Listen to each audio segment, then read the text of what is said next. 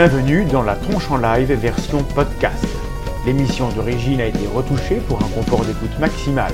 Vous pouvez la retrouver en version originale et vidéo sur YouTube. Cette version podcast est montée par Corentin.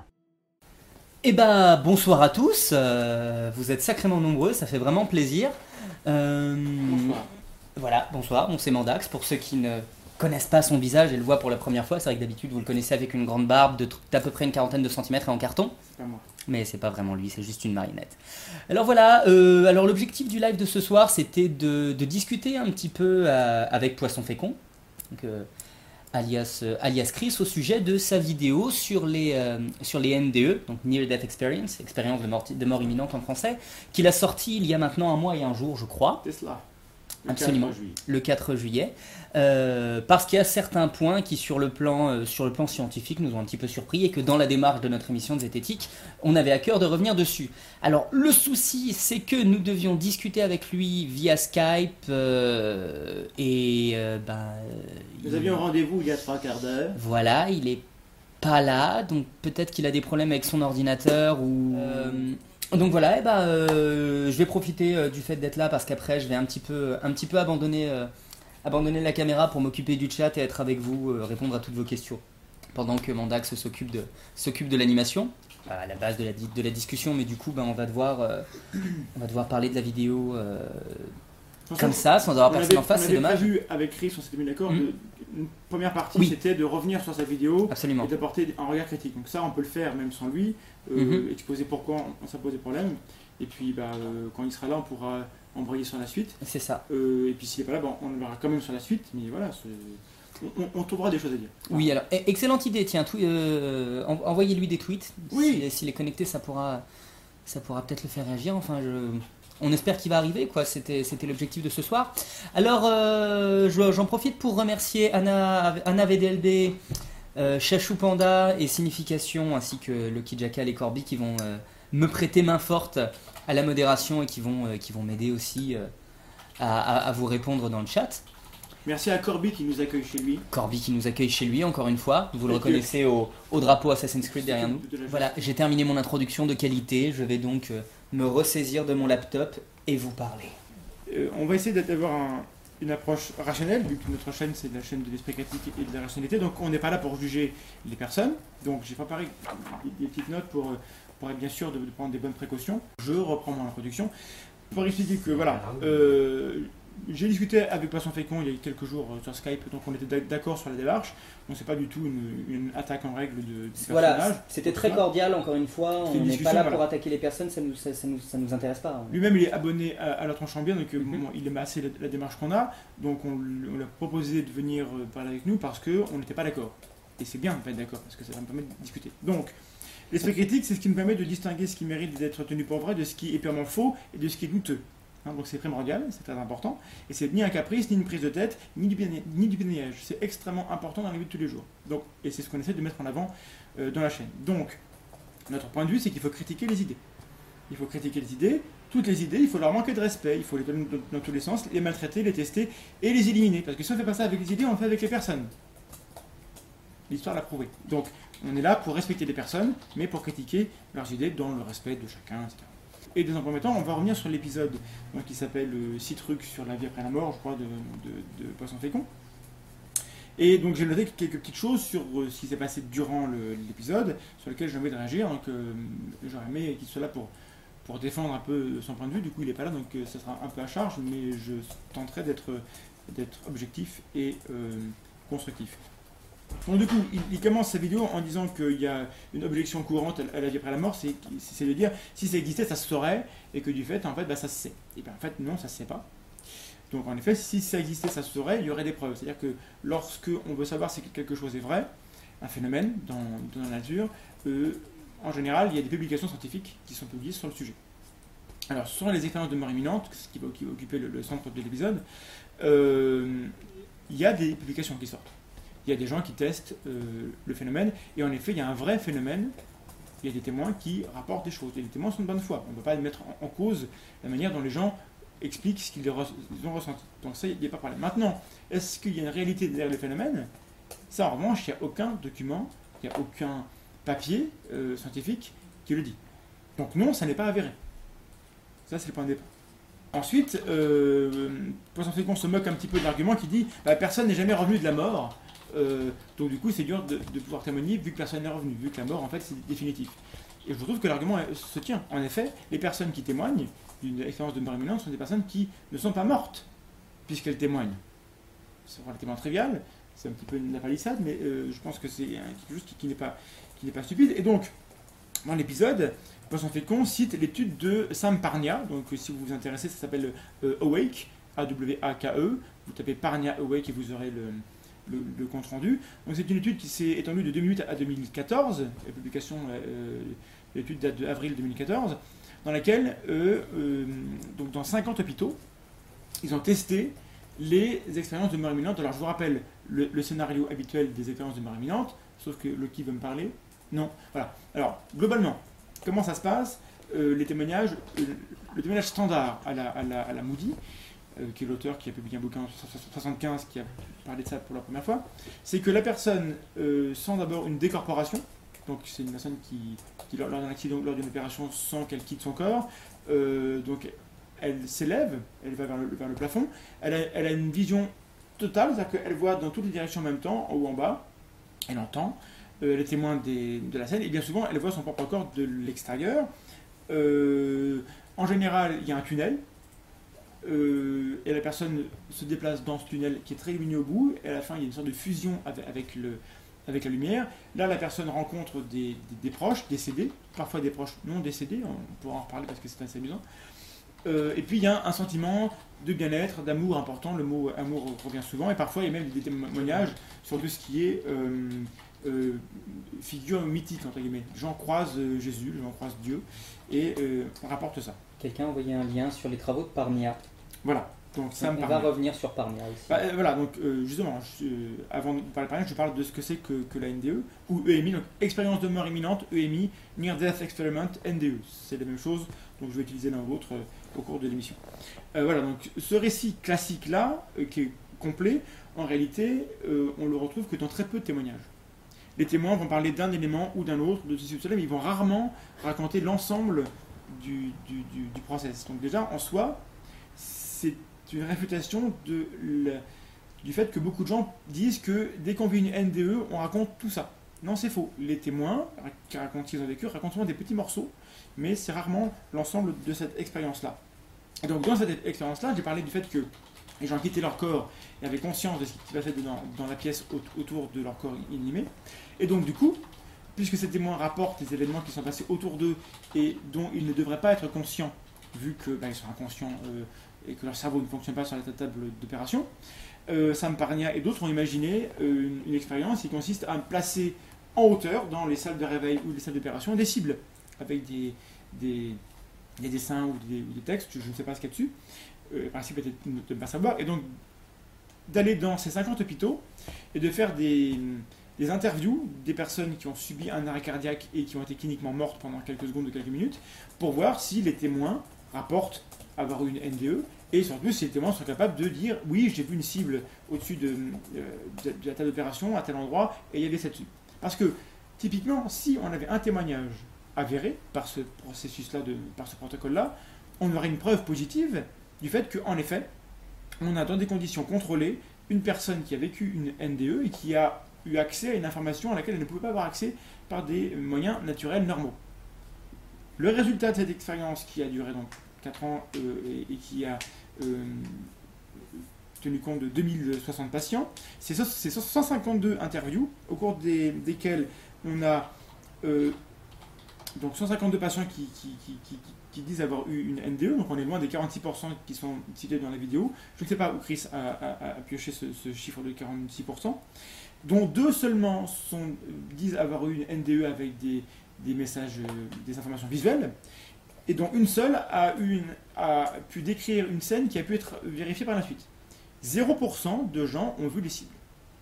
Donc l'objectif de cette étude de Parignette est de prouver l'existence de la conscience hors du corps en prouvant que les gens avaient accès à l'information hors de leur corps, c'est un échec. 0%. Malgré tout, les gens continue de citer Parnia comme s'il avait prouvé quelque chose par rapport au NDE, prouvé, une thèse survivaliste.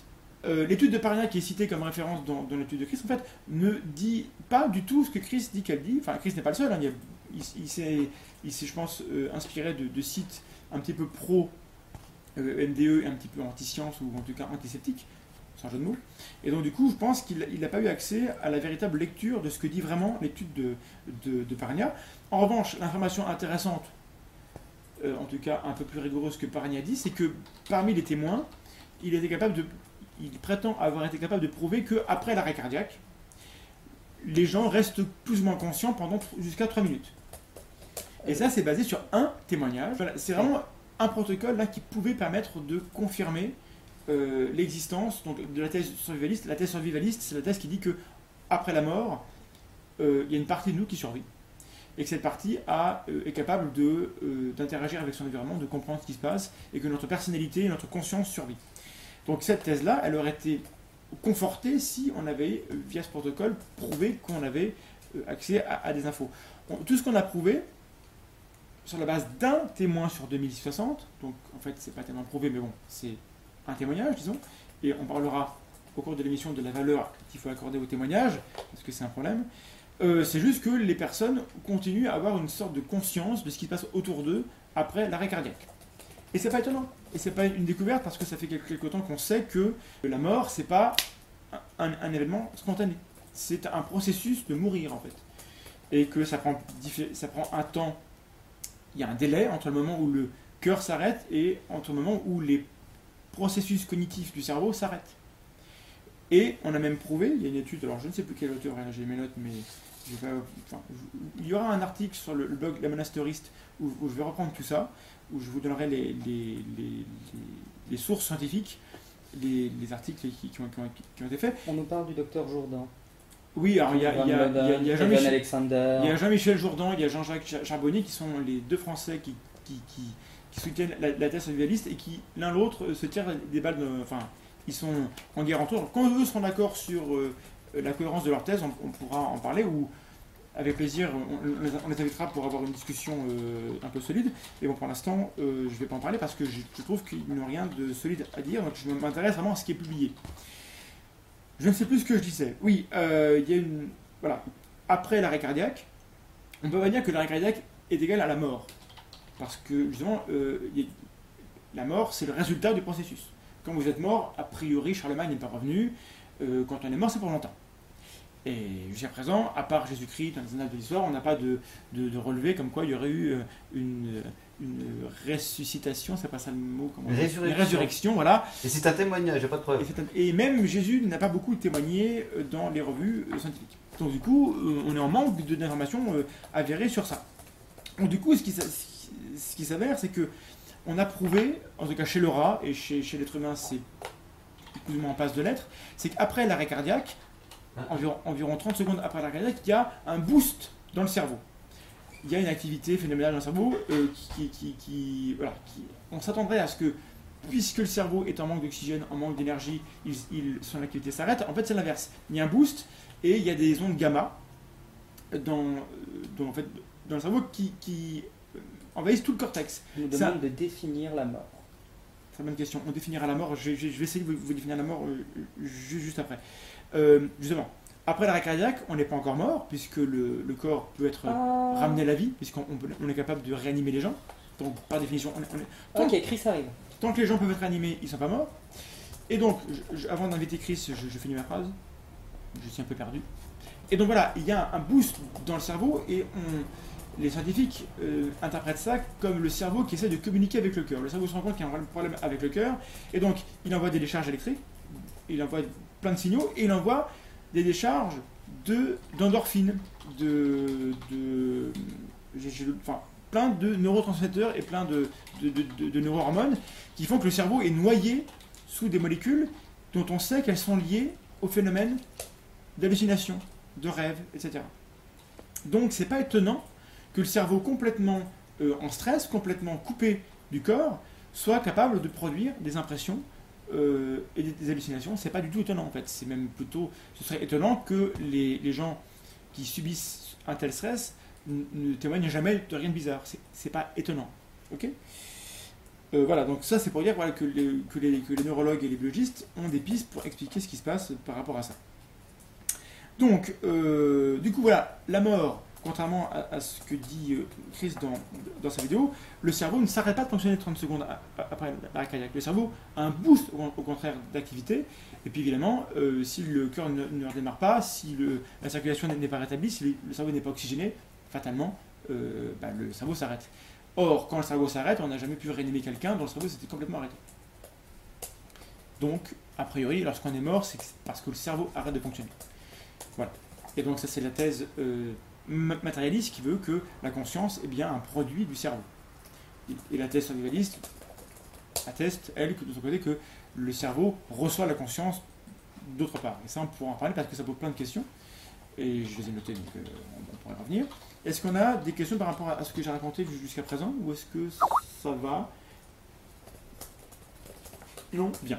Pardon? Donc je continue de C'est un peu difficile de suivre le chat en même temps. euh, C'est un peu... ça. Bon, c'est les petits soucis techniques. On est... Je suis vraiment désolé. Enfin, eux, ils étaient à l'heure, mais moi, j'ai eu un gros problème avec mon PC et j'ai pu me connecter que maintenant. Donc euh, l'image est réglée. Est-ce que le son fonctionne? Et si oui, c'est super. Donc, j'ai- commencé, Gris, à, à- faire le, le relevé un peu des- de, de ce qui se passait dans l'épisode et à faire ma critique. Alors du coup, tu as raté un peu ce que j'ai dit. Ouais. Mais euh, j'ai expliqué notamment l'étude de Parnia, dont, dont tu as parlé, et euh, dont tu as dit que euh, ça attestait plus ou moins le fait que bon, il y avait des, il y avait des, des- des preuves scientifiques de, euh, de vie après la mort. en fait. Et que les gens, à 30 secondes après que le, le- que le, que le cœur s'arrête, euh, avaient encore conscience de, de, de- de ce qui se passe. Tu te rappelles d'avoir dit ça? Oui, oui, parfaitement. Oui, oui, tout à Voilà. fait. Oui, c'est le premier truc que j'avais cité dans ma vidéo. ouais. Voilà. Et donc, donc je vais parler de. Est-ce que tu peux nous, nous rappeler ce que tu as dit sur ton Parnia pour qu'on soit sûr que je ne travestis pas ce que tu as dit Voilà. Et pendant ce Oui, temps-là, je, mets, je en place le, le visuel. Alors Parnia avait fait une étude qui a quelques années. Il avait fait, il a eu un assez large échantillon de personnes. Je sais plus les chiffres en termes, mais en tête, 2000. mais il me semble, c'était ouais, c'était ouais, c'était bien 2000, ouais.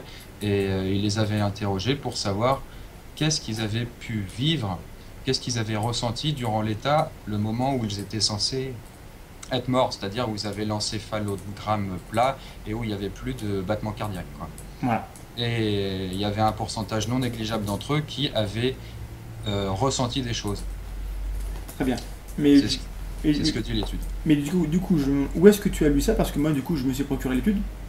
Et, les, et les- et, euh, en gros, les, les données, c'est que sur 2060 arrêts cardiaques, Ouais. En fait, il a eu que 152 interviews. Donc je ne comprends pas le, le- le différentiel. Et parmi ceux-là, il n'y en a que deux qui ont déclaré une NDE avec des, des simili vis- visuels. Tu vois? Alors, je- Donc tu, toi, tu parles de 46% et j'ai pas trouvé la, la source de, de ce chiffre. alors je m'étais fié en fait au site français, notamment au site de presse qui avait relayé l'information. J'étais pas allé voir directement euh, l'étude en elle-même, quoi. J'avais pas lu les, les Oui, ça.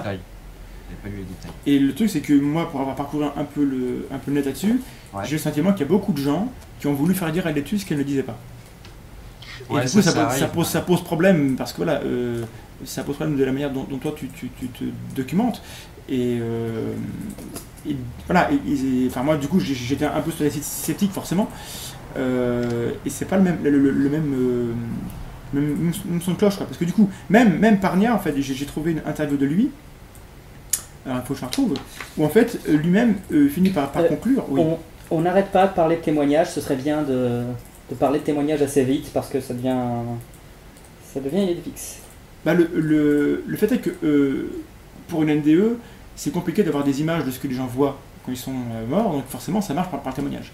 On n'a pas d'autre moyen, a priori, en tout cas en première approche, pour vérifier si le phénomène est réel que de parler aux gens qui disent avoir vu des choses, et c'est naturel. Donc d'abord c'est un témoignage. Après, on peut en laboratoire essayer de voir si on peut reproduire euh, ce que les gens euh, vivent, et le fait est qu'on y arrive. Du coup, ça veut dire que euh, est-ce qu'il y a un lien spécifique entre l'expérience qui est vécue et le fait que les gens soient proches de la mort? Le lien n'existe pas, puisqu'on est capable, dans des conditions différentes, de produire les mêmes, mêmes, ressentis.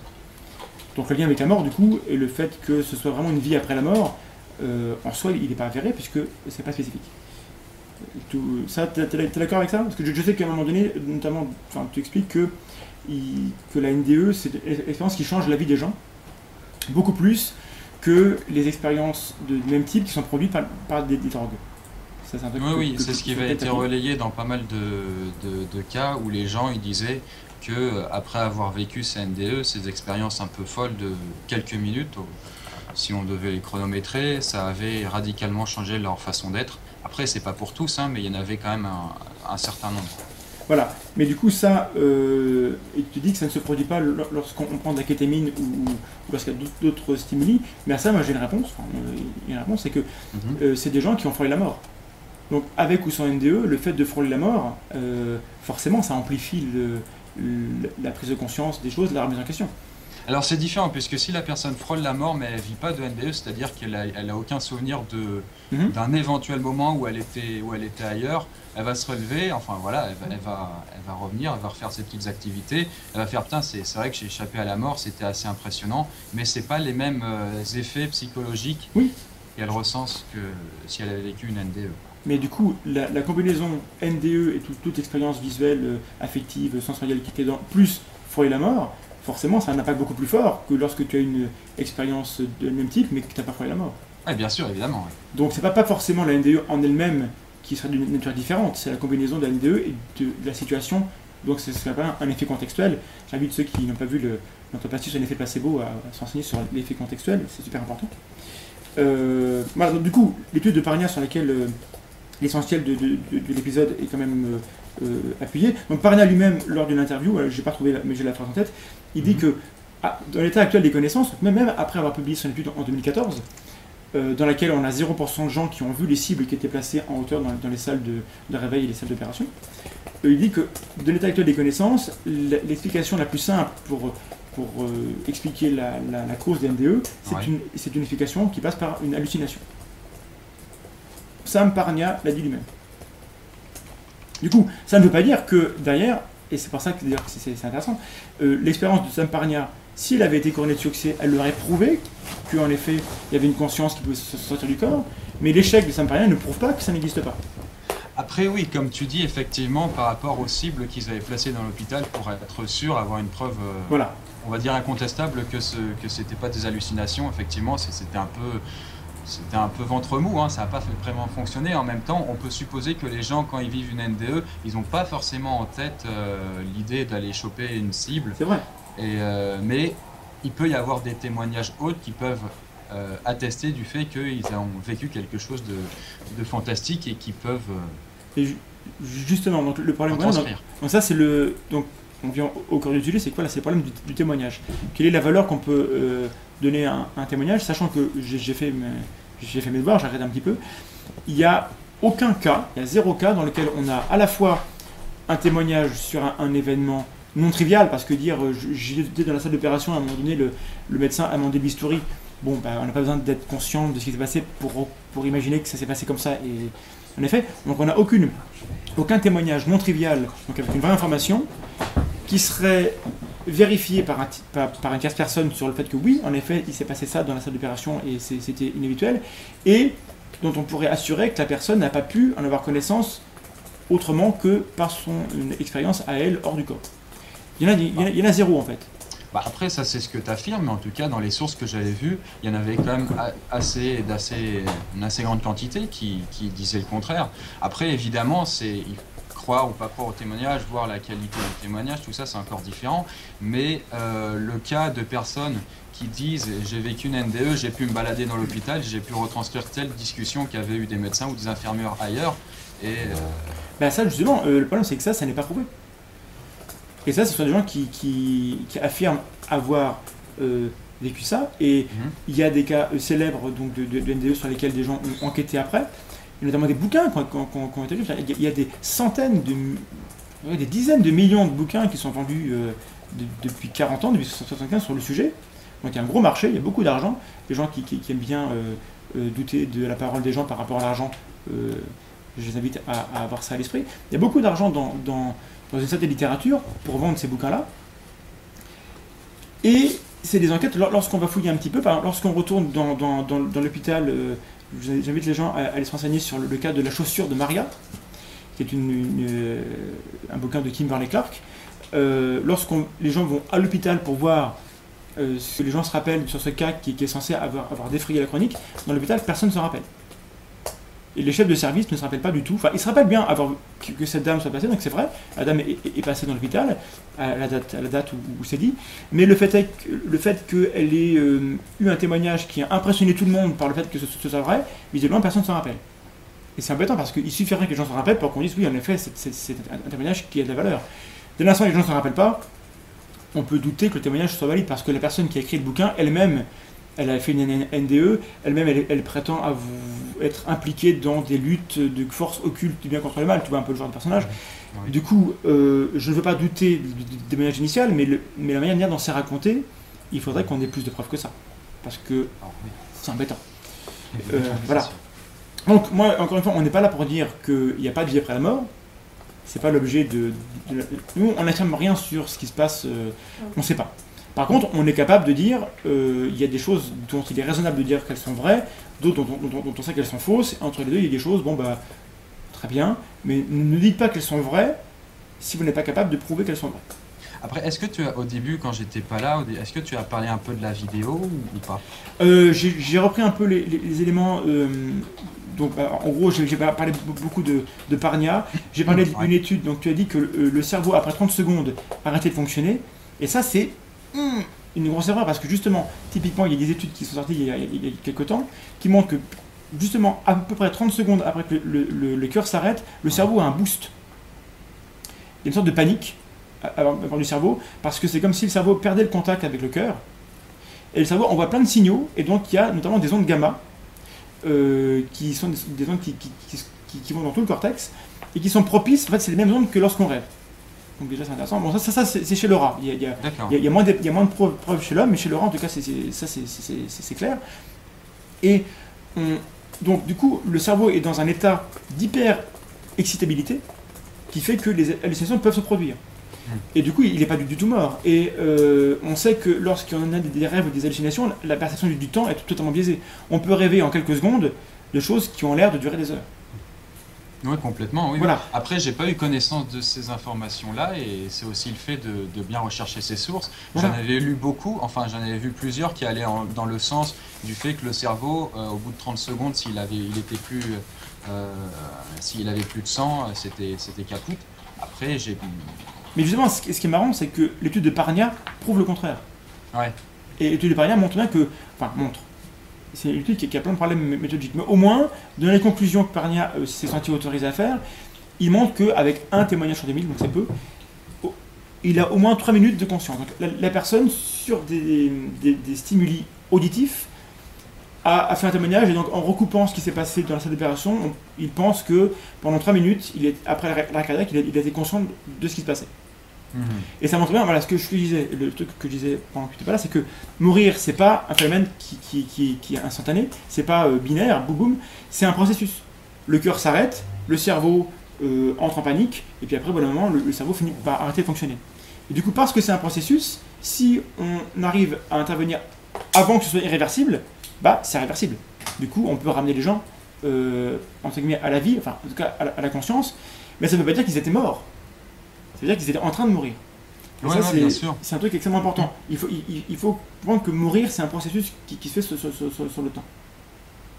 Après, évidemment, la mort, c'est encore un phénomène très méconnu et euh, c'est aussi pour ça que les gens, ça les intéresse et que parfois, ça manque de rigueur scientifique. Je suis moi-même le premier à le, à le constater sur certaines de mes vidéos, hélas, hein, mais, euh, mais, mais voilà, oui, les faits sont là, quoi. Donc du coup, c'est à peu près tout ce que j'avais j'avais j'avais dit euh, ju- jusqu'à présent, ce qui fait que voilà, dans l'état actuel de, de ce qu'on peut voir dans la littérature, il n'y a vraiment euh, aucune preuve positive du fait qu'il y ait des choses euh, réelles derrière les NDE. En revanche, les NDE sont des phénomènes réels. Les gens qui, ont, qui font un témoignage, il n'est pas question de dire que- que- qu'elles affabulent, qu'elles mentent ou quoi que ce soit. Ce qu'elles leur rapportent, elles l'ont vécu. Et ça, Ouais, je... ouais.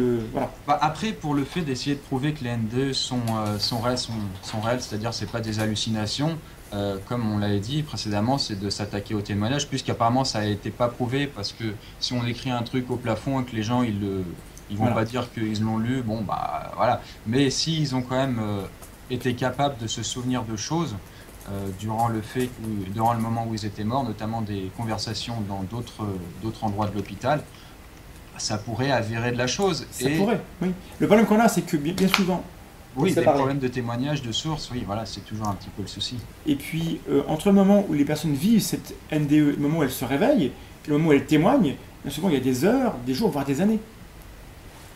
Et donc on a rarement l'occasion, parce que bon, il n'y a pas de protocole pour le faire, on a rarement l'occasion d'aller vers les gens au moment où ils se réveillent pour euh, récupérer les, les infos. Et le fait est qu'on ne va pas aller toquer à la porte de, de- de tous les gens qui ont vécu un, un arrêt cardiaque, vu qu'il n'y en a que 10% qui vivent une NDE. On ne va pas embêter tout le monde. Tu vois, donc c'est, euh, en termes de protocole, c'est- compliqué. Hmm. Mais ce que tu dis sur le fait que des gens ont des témoignages, euh, ils auraient perçu des événements distants, à l'heure actuelle, on n'a pas de preuves. On a des témoignages. Et justement, par rapport aux témoignages, je ne sais pas si tu connais le, le cas de Alex Malarkey. Mhm, non, du tout. Donc Alex Malarkey, euh, c'est un enfant qui a eu un accident de voiture en 2004 quand il avait 6 ans. Donc il a passé deux mois dans le coma. Euh, donc euh, un état extrêmement grave. Et quand il sort du coma, euh, il dit qu'il a, eu une expérience un peu bizarre. Donc il, il a vu des, des anges, il, était au paradis, il a, il a- tout, il a vu le tunnel, etc. Et il a même discuté avec Jésus. Donc son père en fait un bouquin quelques années plus tard. totale. Ah mais c'est voilà donc et, et du coup euh, plus de 8, 8 millions d'exemplaires vendus. Son père a fait un bouquin là-dessus et donc c'est un témoignage qui, qui, qui fait référence parce que vraiment on, on a, on a toute la, la galaxie des, des de ce qui est connu ou de, de- de ce qui est reporté comme étant le témoignage standard, tout est là. En 2010, pardon, en 2015, ses parents divorcent. Il y a des bisbis dans la famille, on- on- il y a des affaires de, de gros sous, et euh, finalement, on le, le, le jeune qui maintenant a 15 ans, hein, à peu près, euh, finit par témoigner en disant que tout est faux. Hmm. Et que lui, enfin tout est faux, en tout cas lui, il, il avait fait un témoignage et que du coup ça avait été un peu amplifié, que lui, comme on s'intéressait à lui, le gamin est paralysé. Euh, on peut lui pardonner le fait qu'il ait eu envie, euh, voilà, que les gens s'intéressent à lui, de, de- de faire des choses, il n'est pas question de, de le juger, mais ça montre bien qu'autour de lui, il y avait beaucoup de gens qui voulaient croire ce qu'il ce qu'il disait était vrai. Il y a beaucoup de gens qui voulaient tellement croire ce qu'il disait bah, qu'ils l'ont cru. Qu'ils ont Oui, acheté le bouquin. Et que ouais, du coup, euh, le problème c'est que ce- si lui avait continué à dire que ce qu'il dit était vrai, on aurait 8 millions de gens qui l'ont acheté qui pensaient que c'est vrai. Ah oui, ça, après, c'est le, c'est, c'est le cas dans ici, c'est le cas dans pas mal d'autres trucs, euh, enfin pas mal d'autres domaines qui sont un peu sensibles, notamment euh, des, des pseudosciences comme euh, l'astrologie, tout ça. Mais euh, après, je sais, mais je me souviens aussi, pour faire le parallèle avec autre chose, c'est par rapport aux crop circles, ces espèces de cercles étranges, des figures géométriques dans les champs. Il y a Les beaucoup de plaisantins. Oui, c'est ça. Hmm. Il y a beaucoup de plaisantins qui sont amusés à les faire eux-mêmes. Et euh, après, ils avaient dit oui, c'est les extraterrestres. Ensuite, ils se disent bon, finalement, nous, on l'a fait tout simplement avec une faux, tout ça. On avait fait ça en deux, enfin une heure ou deux. C'est pas avec une fausse, c'est avec une corde et. Oui, avec et- une corde, exactement. Ouais. Mais après, ça ne retire en rien le fait que le phénomène est intéressant et que certaines figures, ces crop circles, ces agroglyphes dans les champs, sont, ont été faits apparemment avec des moyens euh, qu'on n'arrive pas à expliquer aujourd'hui. Non, ça c'est totalement faux. Le, on, on a discuté euh, lors d'un live avec euh, Patrice Seret qui s'intéresse à ça. Euh, non, il n'y a, y y rien de. Il n'y a rien de très compliqué dans le circle. Euh, euh, je dis pas qu'il ne faut pas s'entraîner, je dis pas que moi je, je- je- je saurais le faire. Mais euh, il n'y a rien de surnaturel, il n'y a rien d'inexplicable dans la manière de venir dont on s'intéresse. C'est que des maths. hein. C'est avec une corde euh, Ah oui, et, sûr, et ouais. plus qu'il faut. Non, et, et ce qui est marrant, c'est que de- dedans, il y a- il y a- ils se sont amusés à, à coder des, des lettres en, en, en IC, enfin en, je sais pas, fort, en, info. Voilà. Et, et ça, typiquement, ça peut pas être les, les extraterrestres. Quel, quel serait le- leur intérêt? Enfin voilà. Enfin, il y a au- en plus derrière le fait que même si on ne pouvait pas expliquer comment sont faits les agroglyphes, quel est le, le concept derrière pour dire on a des extraterrestres qui ne trouvent rien, ou des entités qui ne trouvent rien de mieux pour, s'exprimer euh, vers l'être humain que de faire des dessins dans les champs? Tu vois le truc Après, En oui, soi- non, mais Déjà en soi c'est détonnant. Alors, par rapport à ça, il n'y a aucune preuve. Euh, généralement, quand on me dit ça, je me méfie. Parce qu'en tout cas, moi, j'avais lu des sources. Dans le lot, la grande majorité, c'est du blabla. Enfin, c'est des, c'est des plaisantins qui font ça.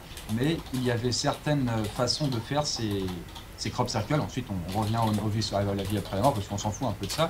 Mais la façon dont sont pliés les, les épis de maïs, ils sont pas pliés de manière orthodoxe, enfin comme euh, avec une corde, mais euh, à partir du nœud, ce qui fait qu'en fait, ils expliquaient que c'était pas possible de réaliser avec euh, Bon, en fait, les moyens qu'on a actuellement. Ouais, non, pas ça, c'est, c'est- c'est- c'est- ça a été refait. Et surtout, en fait, les gens qui font ça sont pas des idiots, hein. ils, sont, ils, sont, ils, ils sont intelligents. Euh, Alors, une question, je, je juste que tu finis. Et le fait est que les, les crop circles n'apparaissent pas n'importe quand. Ça apparaît exactement au moment où les cultures sont au bon stade pour être payées correctement. Du coup, quand on fait ça n'importe quand, forcément ça casse, mais là, euh, les, les personnes qui, qui- qui le font sont des gens intelligents et euh, ils font ça bien. Et, à la limite, si c'est une œuvre d'art, et je ne critique pas les c'est- on peut s'intéresser, c'est génial, il faut juste pas tirer de conclusion. Et je te transmets la, la question de, de monsieur Hygiène Mentale qui te demande, par exemple, sur l'épisode euh, sur, sur la NDE, combien de temps passes-tu en recherche documentaire? Euh, alors pour la recherche documentaire sur la MDE, j'ai passé à peu près une dizaine d'heures, entre 5 et 10 heures je crois. D'accord. Mais en fait, le problème avec cette vidéo et avec d'autres qui sont un peu, enfin qui sont, qui essayent d'aborder des thèmes, des termes techniques, des sujets techniques un peu scientifiques, c'est que je passe euh, du temps dessus, mais j'en passe pas suffisamment et surtout, j'ai pas assez de bagages euh, derrière moi pour pouvoir m'assurer que la source est fiable et que je dis pas de bêtises. Et euh, dorénavant, en fait, là, j'ai fait appel depuis les, enfin, Mhm. à partir des prochaines vidéos, à des, euh, des spécialistes dans, dans un domaine particulier pour éviter ou pour essayer de minimiser, enfin maximiser la casse. Non, minimiser la casse. Oui, mais, mais enfin, ça, ça- ça sera une des, une des- un des thèmes de ce soir, c'est voilà, comment est-ce que euh, on source correctement, comment on vérifie ce qu'on... On peut pas être, expert en tout, et nous-mêmes c'est pareil, euh, on, on fait des vidéos, on prétend pas tout connaître, hein, et lorsqu'on on parle de quelque chose, bah, on va... euh, on a des réseaux pour aller voir les, les gens, les, experts. On a invité, euh, il y a une semaine ici, même un, un- un chercheur en sciences cognitives pour parler de vraiment de sa recherche à lui. Donc, du coup, il n'y avait pas mieux que lui pour en parler, vu que c'est lui qui, La qui- théorie argumentative du raisonnement. voilà, donc c'est super intéressant. Et euh, du coup, voilà, on s'assure que euh, on est à- on est raccord avec, avec ce que la science dit à, à l'heure actuelle. Mais du coup, voilà, quand je regarde les, les sources que tu as données pour cet épisode, alors je, je- je vais un peu de chambrer, mais tu vois, euh, 20 minutes, le point, après Medscape, qui est, qui est plutôt mieux, euh, après tu avais Paris Match, inexpliqué en débat.com, ça, ça sent pas très bon, sceptique, euh, plus c'est ça, ça c'est très bon, ça c'est le- l'article des, des sceptiques sur la NDE, c'est pas des gens qui se moquent. euh, Pourquoi j'ai un, un casque C'est pas des gens qui se moquent des, des, des NDE, c'est des gens qui, qui réfléchissent à comment est-ce qu'on peut expliquer ça euh, différemment. Et tu avais le IANDS-France qui est le site justement des, gens qui s'intéressent au, au NDE, mais plutôt du côté tenant, euh, croyant entre guillemets. La recherche très bien, et Mondeo, je j'ai pas été voir. Voilà, donc il y a dans, dans tes, tes sources, il y a du, du- du bon, et puis il y a en même temps des choses euh, citées 20 minutes ou, ou le point.fr. Le point.fr, qui est d'ailleurs dans son article, cite dans le titre, on a prouvé la vie après la mort. En citant Parnia, Ouais. dont on a vu tout Ouais. à l'heure que Parnia ne prouve absolument pas du tout ça. Donc, bon, c'est du coup, c'est pas ta faute, c'est la source qui est mauvaise, mais il faut Oui, ça capable pêche de- un de- peu, ouais, ouais. Ah si, en fait, le, le casque me sert, je suis bête. Pardon. Bon, je me suis pas encore abattu sur les skyblogs et les trucs comme ça, hein, parce que... Non, d'accord. Mais oui, bon, voilà, mais enfin, à la base, moi, il me semblait que le point, tout ça, c'était des, bon, des journaux, voilà, euh, qui, qui vendaient, mais bon, après, ils n'ont pas forcément euh, une exigence qualité élevée concernant les articles scientifiques, donc effectivement, parfois, ils font quelques petites euh, boutades ou, ou des coquilles un peu grosses, quoi, et Voilà. éviter de, de se ruer dessus, quoi. Alors je me tourne vers Bled pour voir s'il y a des, des- des questions Non, on nous propose de nous envoyer des sources, alors j'accepte. Les gens veulent donner des- Donc oui, alors, euh, euh, euh, comme, comme, comme tu étais pas- j'ai dit tout à l'heure que euh, je- moi je vais, rédiger un article sur mon blog, la, la euh, après l'émission, voilà, pour, pour de- donner un peu les sources de, de ce que je raconte, parce que les gens ne sont pas obligés de me croire. Voilà, comme ça il y aura, on- il y aura une mise au point. Ah oui, alors si, moi j'avais une question. L'histoire du colloque, qui est à la fin de ta vidéo. Donc je résume pour les gens qui n'ont pas forcément vu les vidéos. Donc c'est un colloque sur les NDE, euh, donc les Near Death Experiments, donc les expériences de, de mort imminente, où les gens euh, euh, parlent de, en général des témoignages hein, et de, comment on peut essayer de prouver qu'il se passe quelque chose pour de vrai dans ces expériences. Donc c'est plutôt des colloques de gens qui, sont survi- survivalistes, survivalistes en articulant. Et donc à un moment donné, il y a un médecin qui, qui se serait levé en colère, qui aurait dit c'est n'importe quoi. Euh, si c'était vrai, euh, les gens euh, témoigneraient, etc. Moi, je, je suis anesthésiste, j'ai op- opéré des centaines de gens, j'ai pas vu une seule fois une personne qui, qui, qui est venue me dire qu'elle avait vécu ça. Mhm. Et dans l'assistance, se serait levé une personne qui a dit Docteur, j'ai été un de vos patients, j'ai vécu une NDE, vous êtes la dernière personne à qui j'en aurais parlé. Alors, moi, ça me fait penser à plein d'histoires qui circulent sur le net avec Einstein qui serait croyant et qui aurait prouvé que Dieu existe à son de, chi- de- de physique. Des fois, c'est Niels Bohr, enfin, ça change. Et ces histoires-là, elles sont jamais sourcées. Donc, j'aimerais savoir, parce que du coup, j'ai pas trouvé la source de cette histoire. Est-ce que tu peux me dire où est-ce que tu l'as trouvé que j'aille me documenter?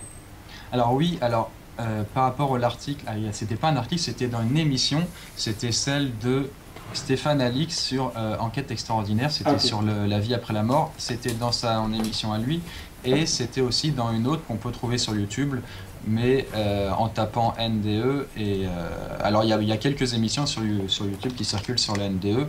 Pas- c'est souvent des recueils de témoignages. Il me semble que l'émission, ça s'appelle Faux départ, enquête Oui. sur les EMI NDE. Oui, c'est bien que tu as mis. Et ça, euh, pour le coup, je suis pas allé le voir parce que c'est une émission donc j'avais pas trop le temps de, de regarder. Donc Mhm. c'est là-dedans que tu as trouvé ce, cette ressource. D'accord. Alors oui, alors ils, ils avaient cité le nom du, du scientifique en question. Euh, moi, je l'ai pas recité dans la vidéo pour éviter de- d'encombrer. J'évite en général de citer les noms. En tout cas, je les dis pas. Parfois, je les cite euh, en, en texte. Et pour le coup, donc oui, ce, enfin, ce scientifique, c'était plus, c'était un médecin. Suite à ça, donc, en supposant que c'est vrai, hein, puisqu'on va, on va mettre des guillemets hein, maintenant, Mhm. mais euh, donc il avait, re- il avait fait une contre-enquête. Il était allé voir ses, les patients qu'il avait ranimés. Et il se trouve qu'il avait à peu près trouvé un tiers d'entre eux avaient vécu quelque chose de hum, d'étrange quoi. le- les, les- les statistiques générales sont de 5%. Alors oui, ces statistiques à lui étaient plus élevées. Étonnant. Je ne sais pas pourquoi, mais voilà.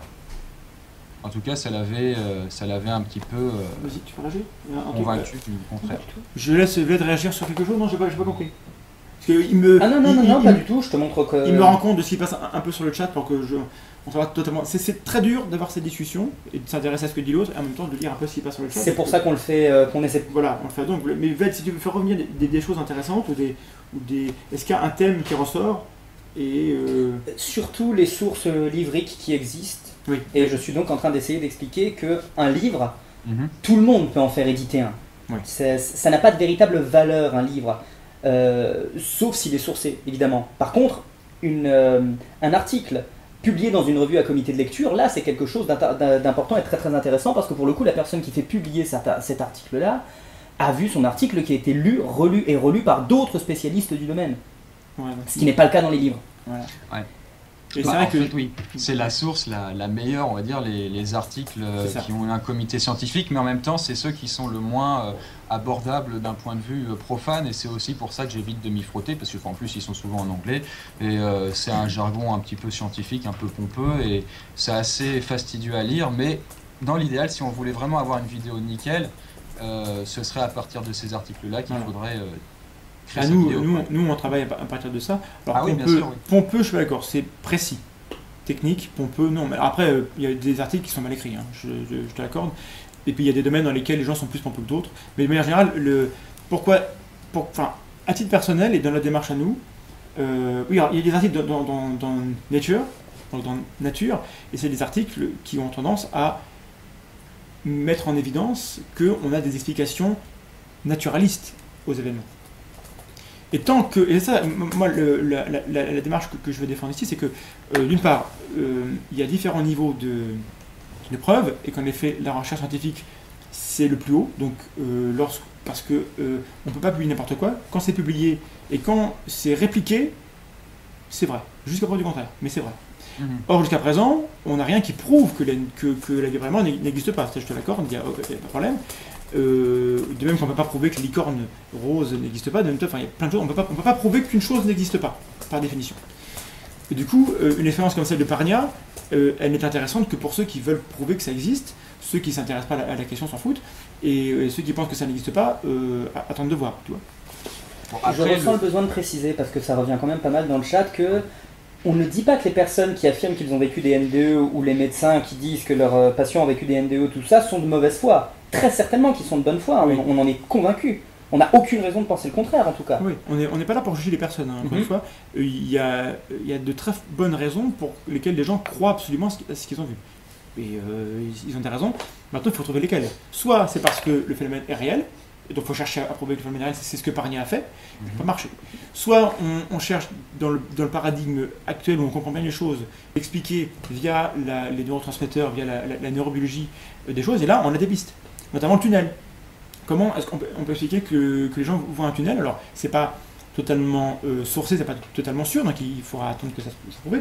Mais la thèse, c'est que le lobe occipital, qui est celui, d'ailleurs le, crâne qui reçoit les informations visuelles, euh, lorsque le cerveau arrête d'être, est moins, oxygéné, il reçoit, il reçoit les, neurones arrêtent de marcher. Et du coup, ils sont euh, désinhibés. Ce qui fait qu'à un moment donné, et comme euh, donc c'est comme si ils recevaient totalement, enfin, les cerveaux les neurones, je recommence, les neurones réagissent comme s'ils recevaient un signal lumineux, parce qu'ils sont dé- désinhibés, parce qu'ils n'ont pas assez d'énergie. Or, on a beaucoup plus de cellules nerveuses au centre de l'œil que sur le bord. Donc on a l'impression d'avoir beaucoup plus de lumière au milieu. Ça ressemble à un tunnel. Et comme ça a tendance à s'étendre au fur et à mesure que le cerveau ralentit, on a l'impression d'avancer dans le tunnel et de se rapprocher de la lumière.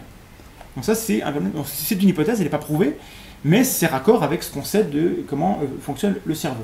Oui, ça peut expliquer, ça peut être expliqué biologiquement. Oui. Voilà. Oui, il y a pas mal de choses dans les NDE qui peuvent être expliquées, expliquées d'un point de vue bassement euh, matériel, mais euh, il y a d'autres choses qui restent encore troubles, et c'est ce qui pousse au fait que c'est quand même assez, assez curieux.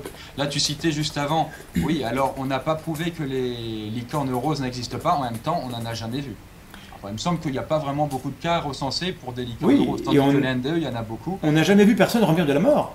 Ah. Les gens étaient en train de mourir. C'est c'est ça la différence. On a une question. À titre personnel et au vu de vos recherches sur le sujet, croyez-vous en une vie après la mort? Et en moins de 30 secondes. Euh, ah, donc, un poisson fécond et mandax. Donc euh, toi et moi. Donc, euh, voilà. En 30 secondes, euh, sans- enfin, voilà, euh, quel est ton avis sur la question? Et c'est quoi donc? Euh, Alors. Voilà. Par rapport à ton parcours, à, toi, à tes recherches, est-ce que tu crois à une vie après la mort? C'est la question. Alors moi, euh, alors pour répondre, alors en 30 secondes, c'est parti. Euh, bah, disons que d'un point de vue, euh, bon moi j'ai toujours été intéressé par les sciences, tout ça, mais j'ai toujours eu un côté très imaginatif et j'ai essayé de lier les deux, ce qui fait que je suis assez, enfin voilà, je, je, je suis assez ouvert d'esprit et par, concernant la vie après la mort, je suis quand même en faveur du phénomène, c'est-à-dire je, on va dire j'y crois entre guillemets, même Mhm. si j'essaye de me de m'appuyer sur des, de- des sources pour Mhm. euh, euh, dire que c'est pas des bêtises et euh, en recoupant avec d'autres phénomènes notamment avec les euh, les fantômes ou alors les gens qui ont font des voyages astraux c'est encore un autre phénomène ça peut recouper le, le fait que la vie après la mort en tout cas les NDE le fait de sortir de son corps ça peut être vrai et ça pourrait ça pourrait donner un sens à d'autres phénomènes qui sont encore à l'étude scientifiquement et qui ne sont pas prouvés. D'accord. Pour, moi, pour, pour- pour répondre, en, en bon Simplement, oui, on va dire. En bon sceptique que je suis, je n'ai pas d'avis définitif. Je pense que les, les éléments de, de- de preuve qu'on a à disposition ne plaident pas en faveur de la vraisemblance du phénomène. Je pense qu'on a beaucoup plus de, de- de- de voies d'explication, de, un faisceau de preuves qui, qui indique que, que le cerveau fonctionne de manière qu'on qu'on ne sait pas encore complètement. Mais euh, et, je, vais- proposer une petite expérience euh, au public euh, dans deux minutes. Justement, il y a plein de, manières dont on comprend comment le cerveau fonctionne qui nous indique que la manière dont le cerveau fonctionne permet d'expliquer pourquoi les gens perçoivent ce qu'ils voient dans les, deux. Donc, je suis pour mon jugement, mais pour l'instant, je, penche pour, en appliquant le hasard de Cam, je penche pour une explication naturaliste qui me paraît la plus simple et la plus vraisemblable pour, pour, pour- pour Euh. Oui, euh, voilà, donc euh, moi c'était ma, réponse. Est-ce que tu veux réagir à, ça? Parce que lis une question que Vlad me, tend. Moi, si, je, si je veux réagir à ça, bah écoute, c'est le point de vue le plus sensé à avoir, je pense. Voilà, hein, c'est simplement, sceptique, il n'y a pas suffisamment de preuves, je suis d'accord avec toi. Mais je suis un peu moins exigeant quant aux sources que toi, ce qui fait que je serais un peu plus amené à, à croire à la chose, quoi. Que ce soit ça ou pour d'autres sources, quoi. Mais ça c'est intéressant, euh, justement, quel est le, quel est le niveau d'exigence qu'on a par rapport aux sources? Parce que moi j'ai aucun problème avec les gens qui, qui croient, euh, ils peuvent croire en, en des choses totalement euh, ahurissantes, étonnantes, dès l'instant que c'est des gens qui croient et qui gardent ça pour eux. Je dis pas qu'il faut qu'ils... Mais dès l'instant que les gens viennent sur la place publique en disant euh, c'est pas ce que tu fais, parce que là en l'occurrence on, t'a posé la question, donc euh, tu réponds.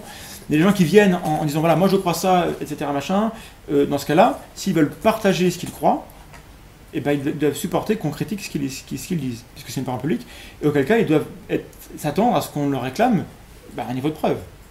Et euh, si on prétend croire X, bah moi je très bien, si tu dis que tu crois X, tant que- si tu m'expliques les raisons pour lesquelles tu crois X, je respecte euh, ton avis, mais si tu m'expliques pas, je n'ai pas raison de respecter ton avis. Euh, C'est Ouais. que je disais, on a trop. Les idées, on n'a pas à les respecter. Il faut qu'on respecte les gens, et, et pour respecter les gens, il ne faut pas qu'on respecte les idées. Tu vois, il faut faire la distinction Oui. entre les deux. C'est Je sais que be- beaucoup de gens ont du mal à- avec ça, et c'est parce que on, on respecte les gens et pas les idées qu'on t'invite et qu'on peut te respecter. Parce que ce que tu dis, du coup, c'est un peu, euh, ça nous embête. Et, enfin, c'est ce que je dis est, est mal, est mal formulé, mais euh, tu vois, euh, c'est pas parce qu'on est en désaccord avec, avec ce que tu dis, la manière dont tu le dis, que pour autant, on va dire que tu es stupide, ou euh, parce qu'il y a beaucoup de gens qui, qui- qui- qui ont l'impression qu'on est là pour juger les gens. On n'est pas là pour juger les gens. On, on est là pour discuter. Est-ce que tu as raison de dire ce que tu dis comme tu le dis? Mhm. Et pourquoi est-ce que on, on devra accorder de, du crédit à ce que tu dis, ou au contraire, est-ce qu'on devrait douter de ce que tu dis toi ou d'autres hein?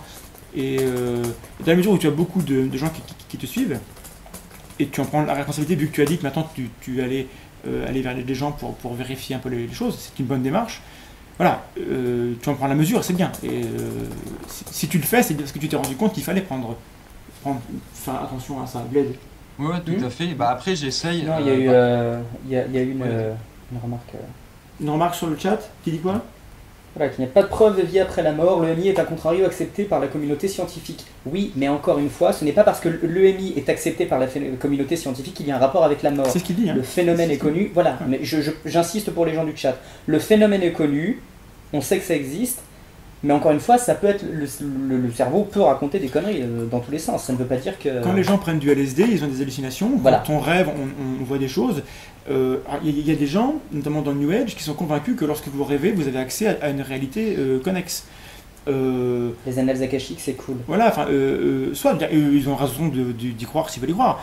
Maintenant, s'ils veulent défendre cette idée-là, on est en mesure de leur montrer que c'est pas vrai.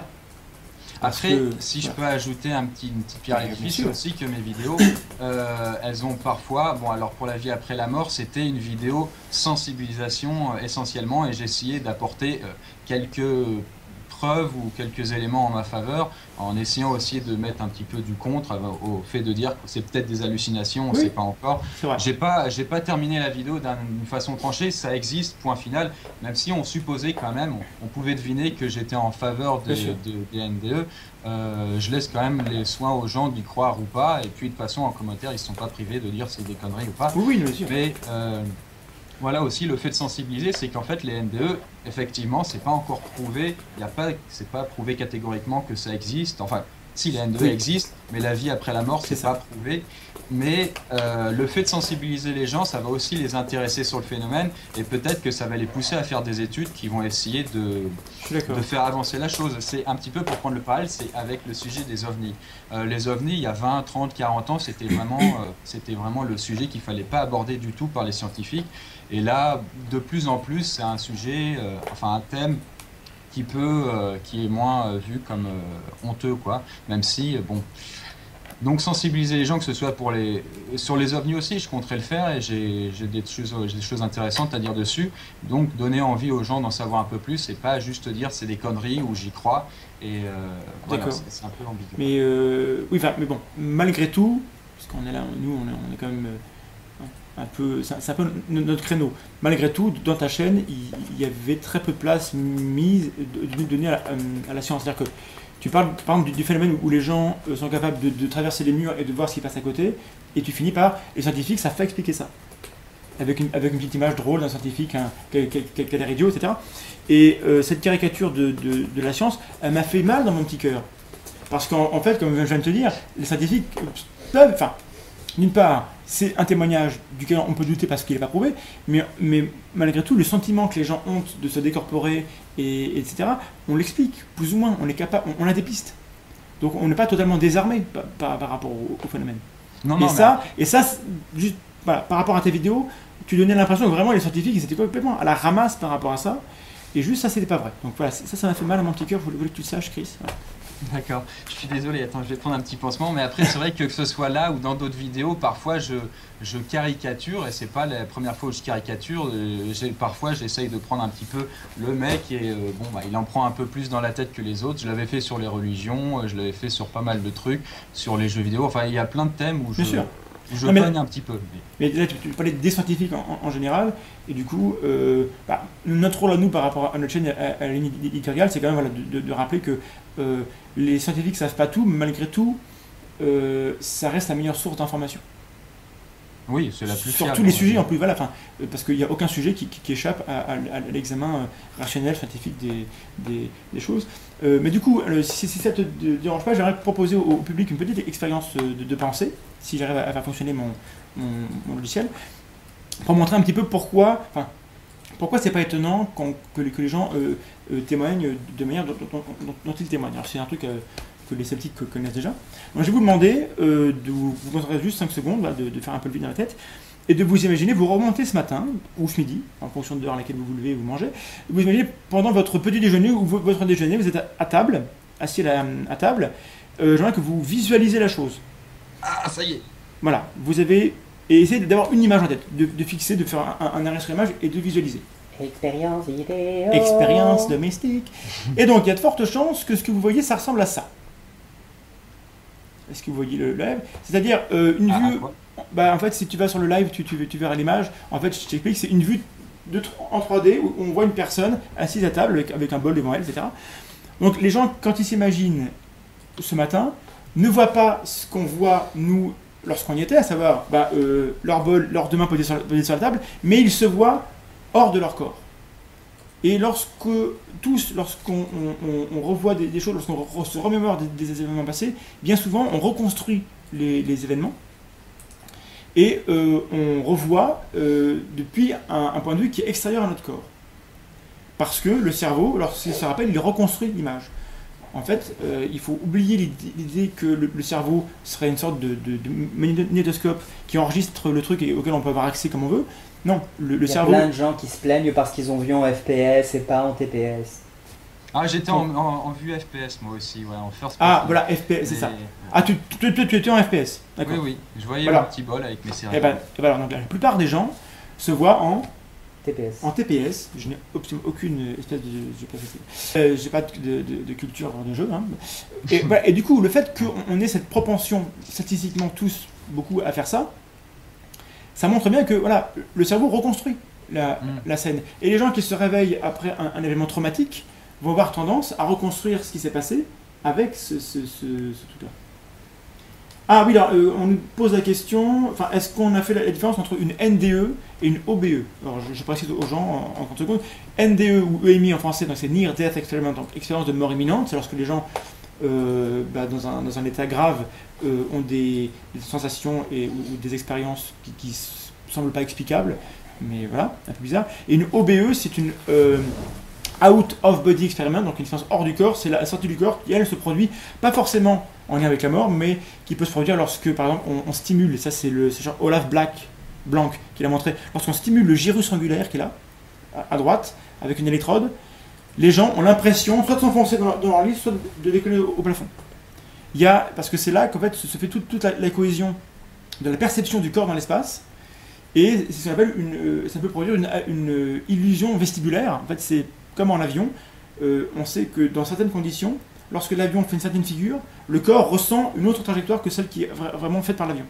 Mhm. Donc c'est totalement, c'est comme vi- visuellement, on a, on a des illusions visuelles, des illusions sonores, on a des illusions vestibulaires. Et typiquement, les, les gens qui ont une NDE, qui ont l'impression de, sor- de sortir de leur corps, c'est des gens dont le cerveau ne communique plus bien avec le corps, et donc ils ont une illusion par rapport à comment leur conscience se déplace par rapport à leur corps.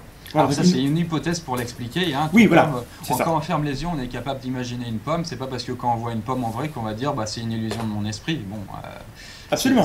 oui, c'est une hypothèse, oui, effectivement. Et il y a aussi un truc avec des seringues en acier, enfin des seringues, des, des aiguilles en acier qu'on enfonce légèrement dans, le, dans, le, dans les tempes et ça permet de vivre des choses euh, assez intenses pour la personne mais qui sont totalement illusoires. quoi.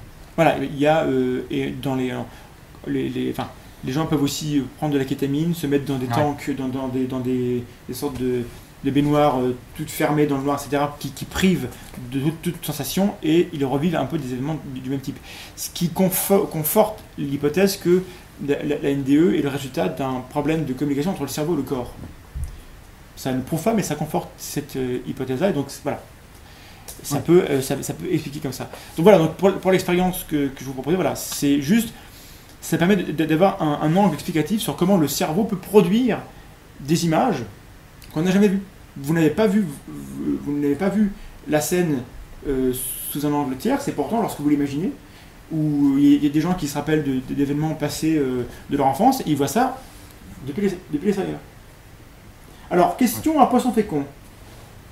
Question à poisson fécond. Pensez-vous que, le- que les dieux et le paradis ont été créés par les hommes? Euh, c'est, c'est- euh, alors, euh, oui. Euh, bah moi, je, en fait, c'est oui. Enfin, putain, putain, quelle question un petit peu compliquée. D'autant Ouais. plus, je suis en train de créer un jeu vidéo sur le paradis. Alors, euh, je suis en train de m'abreuver plein de sources différentes pour avoir des histoires un peu abracadabra. Mais euh, si le paradis et les dieux, oui, oui, quand même, on va dire en grande partie oui. Après, il est possible qu'il y a autre chose. Hein, je, je suis jamais fermé à la chose. Mais en grande partie, les dieux, à chaque fois qu'on a une culture, une, civilisation, elle va inventer ses propres dieux. Et voilà. si dans 2000 ans notre civilisation disparaît, il y en a une nouvelle qui va apparaître, elle aura ses propres dieux, ils seront tous aussi euh, légitimes que les nôtres. Très bien. Euh, du coup, moi, pour, aller un peu plus loin sur, le, sur les, les- les concepts qu'il y a autour de ça, donc on, on est d'accord qu'il y a, il y a deux possibilités. Soit le. Parce que ça, c'est tu, tu l'évoques dans ta vidéo. Tu dis que le cerveau ne produit pas la conscience, mais il la reçoit. Est-ce que tu peux euh, développer un, un petit peu ça et pour que je puisse y, y revenir? Alors oui, à la fin de la vidéo, je, je faisais la conclusion en partant du principe que les NDE étaient vrais. Donc j'avais dit, si les NDE sont vrais, ça expliquerait que ça, ça prouverait que le cerveau reçoit la conscience comme une télévision, elle reçoit le programme télé, et que c'est pas lui qui la fabrique, quoi. Et on serait une antenne relais, en fait, et notre esprit, ou je sais pas, notre âme, le bordel, en fait, en haut, il est, il est ailleurs, et il nous balance euh, des ondes, hop là, et ensuite, nous, on les déchiffre, et on a le sentiment que le cerveau, euh, c'est lui qui les sécrète, quoi. Et est-ce que tu penses que ça, c'est quelque chose qui est vraisemblable? Tout est vraisemblable, franchement. Enfin bon, euh, sous réserve de. Enfin non, même pas sous réserve. Je, moi, je suis ouvert à la chose. Je dis pourquoi pas. Effectivement, pour l'instant, euh, il me semble qu'il n'y a rien ou à peu près rien qui puisse vraiment prouver la chose, excepté les NDE, le fait qu'on puisse sortir de son corps. Enfin, certaines personnes prétendent pouvoir sortir de leur corps. Mhm. Euh, voilà, les fantômes aussi. Enfin, si on s'intéresse un petit peu au cas des fantômes, avec des esprits qui sont censés survivre après la mort, euh, ce qui montrerait que le cerveau n'est pas euh, le réceptacle de la conscience. Bon, voilà, c'est une hypothèse. Hein. D'accord. Mais voilà, mais du coup, euh, en face, on a peut-être. Parce que déjà, enfin, en, en tant que biologiste, ça me pose des problèmes parce que la Ah oui, c'est des- très difficile à comprendre. La- bah, au- au-delà de difficile à comprendre, c'est difficile à accepter déjà. Parce que à comprendre, j'ai j'ai plus ou moins compris un peu comme tout le monde, mais euh, le, évolutivement, à un moment donné, donc le, on a le règne animal, dans lequel on a une certaine lignée qui développe euh, un cerveau. Et euh, les animaux qui ont un cerveau développé développent des comportements euh, et plein de choses. Et donc on a eu une, déclaration qui date de 2013 ou 14, je crois, de, neurobiologistes qui estiment que les animaux, on, a toutes les raisons de penser que les animaux possèdent les mécanismes euh, euh, cognitifs, euh, cérébraux, qui sont à l'origine de la conscience. Donc que la conscience n'est pas l'apanage de, l'être humain, et donc qu'il y a différents niveaux de conscience, et que certains animaux ont une conscience qui n'est pas forcément aussi développée, aussi complexe, aussi subtile que, ce que nous on peut avoir, sachant qu'on n'est pas forcément le summum de la chose. hein. Mais euh, voilà, que, mais du coup, euh, ça voudrait dire qu'il y aurait des consciences, des entités immatérielles qui euh, rentreraient dans le cerveau de ces animaux-là pour leur fournir une conscience. Ou pas Qu'est-ce que tu en penses? Euh, bah, si on part du principe que les- le, le- le cerveau humain euh, reçoit la conscience, pourquoi pas pour tous les animaux et pour tout le règne euh, du vivant. hein, comme ça, tant qu'à rester euh, cohérent, on le reste jusqu'au bout. C'est ça, c'est que voilà. C'est cohérent, mais du coup, quel sens on peut donner à ça? Parce qu'à la limite, qui, qui a un sens dans, dans le fait que, d'un point de vue New Age, etc., que l'être humain soit capable de parler, on, a une communication, soit capable d'apprendre, soit capable de s'améliorer, euh, d'avoir un jugement éthique, moral, etc., bon, ça a un sens que les entités. euh, si on tentait qu'on considère que le monde réel, ma- matériel, est une épreuve pour la conscience euh, externe, soit à la rigueur on peut dire que voilà, le- l'espèce humaine est un bon moyen de, mettre à l'épreuve. Pourquoi est-ce qu'une fourmi ou, un chihuahua recevrait une conscience Qu'est-ce qu'est-ce que ça apporte à cette entité immatérielle de s'incarner? Bah, évoluer tout simplement. Je sais pas, par exemple, si la survie, la, la survie, la souris, enfin la fourmi ou l'animal ou l'être humain il meurt, ensuite la conscience, euh, elle va récupérer l'information et ensuite elle va se redéployer dans une autre euh, créature vivante et comme ça elle apprend petit à petit, comme un joueur. Pour faire l'analogie avec un joueur, quand il meurt dans une partie, il refait une partie, mais ce sera un peu différente et petit à petit il évolue à partir d'un corps différent. Ça c'est l'idée générale qui est véhiculée. Et c'est une idée qui en général place l'être humain à la fin du cycle? Euh, mm, oui, Bah, en général, il me semble, oui. C'est une idée extrêmement anthrocentrique.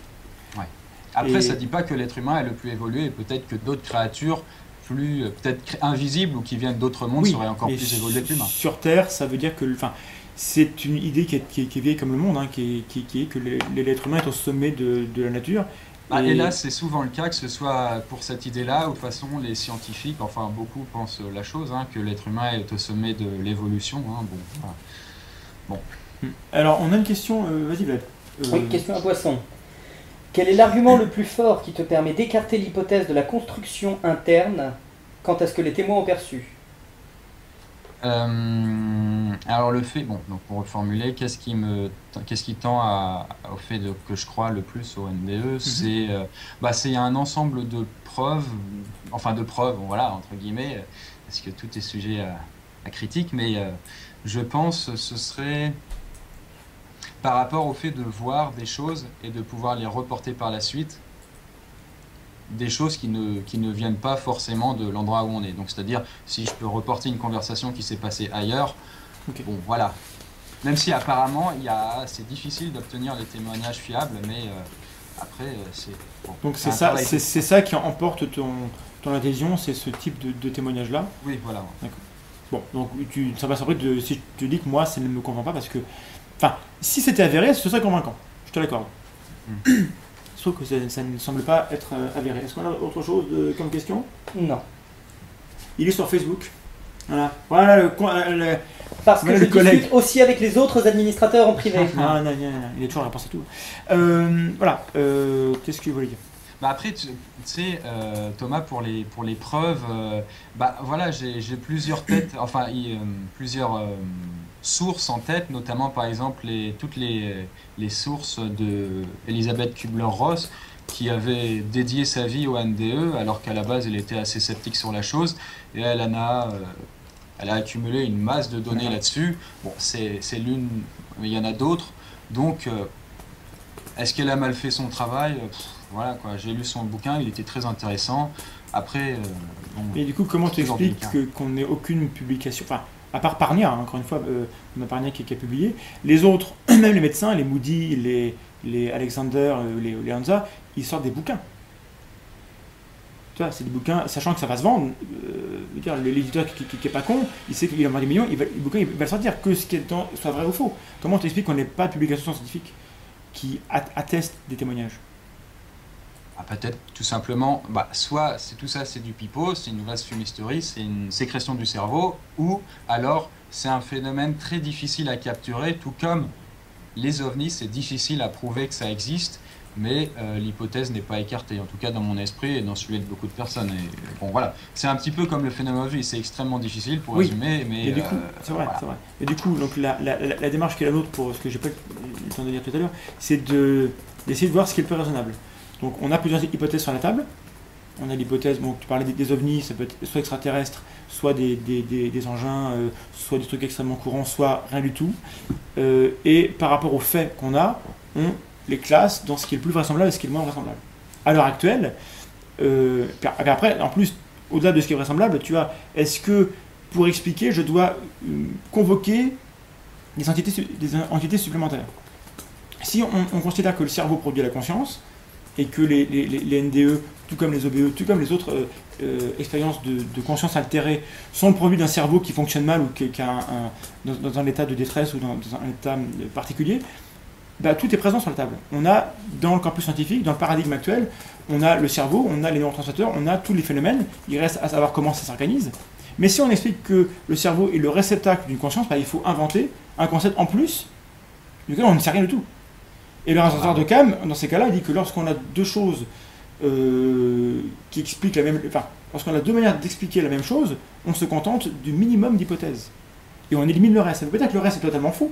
Ça veut dire que si on ne prouve pas que l'hypothèse à, à côté, elle doit rentrer dans, dans le schéma, eh ben, on n'en tient pas compte. Voilà. C'est la démarche euh, rationaliste. Bah oui, question, oui, à question pour Poisson Fécond. Vous pouvez nous poser des questions à nous aussi.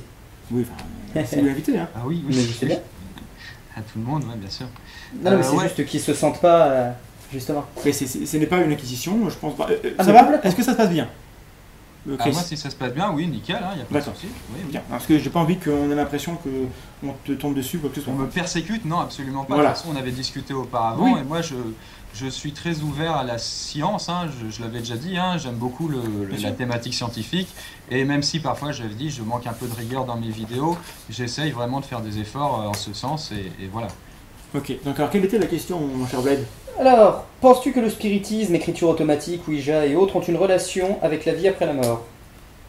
Oui, bah évidemment, si on part du principe que ça existe, il semble y avoir un lien, puisque si, euh, donc, en partant du principe que ça existe, si l'âme, elle survit après la mort, qu'elle est dans un autre lieu, et qu'elle peut communiquer sous, certains, euh, sous certaines conditions avec les vivants, l'écritu- l'écriture automatique et toutes ces bêtises, enfin voilà, ces bêtises, voilà, ça, en tout cas, ça trouve une explication si on part du principe que, voilà. J'aime la manière dont tu le présentes, je, je suis d'accord avec toi. Si on part du principe que ça existe, Oui, bien sûr. dans ce paradigme-là, tout, tout est cohérent. Non, mais c'est très bien. Bah, du coup, moi, je tends par, par rapport à ça, donc, euh, on, on a soit la thèse mm, qu'on va dire matérialiste, c'est pas un gros mot, c'est naturaliste. On explique la nature par la nature, par la matière, par ce qu'on peut voir. Et à côté, tu as la thèse survivaliste, qui, dualiste, qui propose qu'il y a hors du monde, autre, une autre dimension, etc. Ah, donc- je savais même pas les termes. Survival... Non, euh, naturaliste et dualiste. Voilà, dualiste, c'est la séparation entre le monde matériel et le monde euh, des idées, ou voilà, c'est ça. Et donc, les survivalistes, c'est les gens qui pensent qu'après la mort, il y a une partie qui survit. Euh, mais du coup, moi, par rapport à cette, à cette- Alors, du coup, tu ne prétends pas être un, expert, donc je ne peux pas euh, te prendre à la gorge et ex- exiger des, réponses, donc c'est pas ce que je vais faire, mais du coup, je vais voir quel est ton avis, parce que ça pose des questions. Si la conscience est hors du corps, ou si elle peut sortir du corps, comment est-ce qu'elle perçoit son environnement? Parce que à l'heure actuelle, ce qu'on sait, c'est que pour voir, il faut qu'un photon rentre dans, dans un œil. Tu vois? Il faut qu'il y ait une interaction physique. Pour entendre, il faut que l'oreille perçoive la vibration de l'air. Une entité immatérielle qui sort de notre corps, elle est plus branchée au corps, elle perçoit plus rien. Comment est-ce qu'on peut expliquer que les gens traversent les murs, ils voient ce qui se passe à côté, entendent ce qui se passe à côté? Alors oui, par rapport à, à ça, euh, il y en a qui ont, euh, donc ceux qui sont intéressés un petit peu au phénomène et qui ont essayé de, d'essayer de comprendre, ouais, qui ont essayé de, qui ont essayé de voir comment ça pouvait fonctionner. Euh, en interrogeant les gens, hein, à partir de leurs témoignages, ils avaient vu que ces gens ne voyaient pas véritablement en fait les choses. Ils les, euh, comment dire, ils les scannaient en fait. C'est plus avec leurs yeux, puisque comme je disais dans la vidéo, on est censé être capable de voir à 360 degrés comme une sorte de sphère en fait. Et on est capable de voir un objet, c'est très difficile à, à expliquer, on est capable de voir l'objet euh, sur toutes les coutures. C'est comme si on le ressentait, comme si on était cet objet, et de la même façon, donc d'après les témoignages, hein, évidemment, hein, Mhm. euh, on est capable de percevoir les pensées, de sentir la texture de cet objet, mais sans le, sans s'approcher. C'est comme si on était cet objet, comme si on faisait partie de lui. Donc euh, on peut supposer que euh, l'esprit, si ça existe, c'est une sorte de bulle qui capte tout dans les environs et puis, puis voilà. D'accord.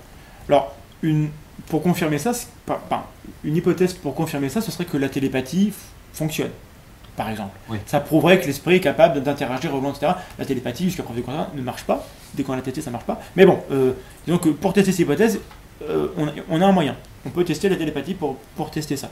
Mais du coup, euh, question suivante. Admettons que la conscience hors du corps, et admettons, je mets des- plein de guillemets partout, qu'en effet, on puisse percevoir son environnement. Comment on explique que les gens se rappellent de ce qu'ils ont vécu?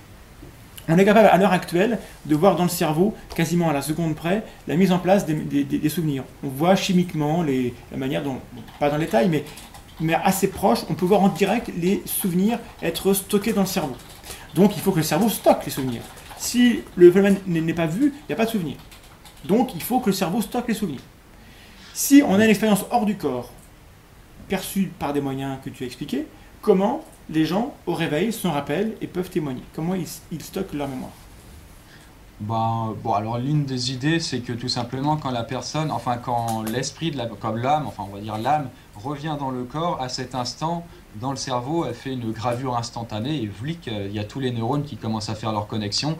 Et euh, il y a une partie de ça, il y a, euh, il y a une partie qui est, qui est, qui- dont la personne se souvient, et après elle va peut-être faire, elle va faire, oui, euh, elle va, elle va euh, oublier certaines autres choses, et c'est pour, ça pourrait aussi expliquer pourquoi si peu de personnes se souviennent de la chose. Si ça existe, si euh, seulement 10% des gens s'en souviennent, c'est que 90% des gens euh, font euh, un petit coma et que leur cerveau n'a pas été capable de Ou alors d'absorber, qu'ils en n'ont fait, ou alors qu'ils n'ont pas vécu l'expérience. Ou qu'ils n'ont pas vécu. Et du coup, là, ce que tu as fait, ça s'appelle une hypothèse ad hoc. Savoir que tu as un problème et du coup, tu, tu génères une, une explication qui, qui est valable. hein. Sauf que du coup, comment on ferait la différence entre mon explication qui est qu'au moment du réveil, les gens remettent en place des sensations qu'ils ont eues pendant leur coma ou pendant leur, arrêt cardiaque, puisqu'on sait que le cerveau n'est pas éteint, que le cerveau fonctionne plus ou moins, qu'il y a des perceptions à travers le corps, à travers les oreilles, à travers plein de choses, et du, coup que le cerveau recrée un sentiment d'avoir été, témoin de l'événement et que du coup, via l'expérience du petit déjeuner, on a, on a montré que le cerveau avait tendance à prendre un point de vue externe.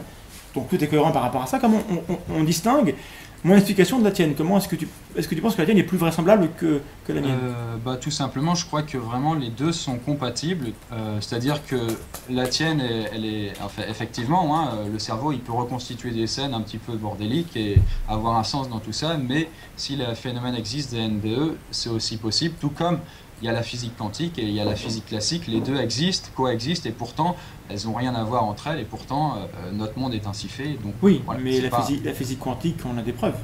La physique théorique euh, classique, on a des preuves, on a des, des éléments. Ah Là, oui, oui, là ton, ton explication, et la mienne aussi un peu, mais un peu moins, c'est très spéculatif. Tu pars Oui. du principe que c'est vrai et tu bricoles des, des hypothèses qui sont cohérentes, donc tu as un cadre local de cohérence qui fonctionne, je te l'accorde.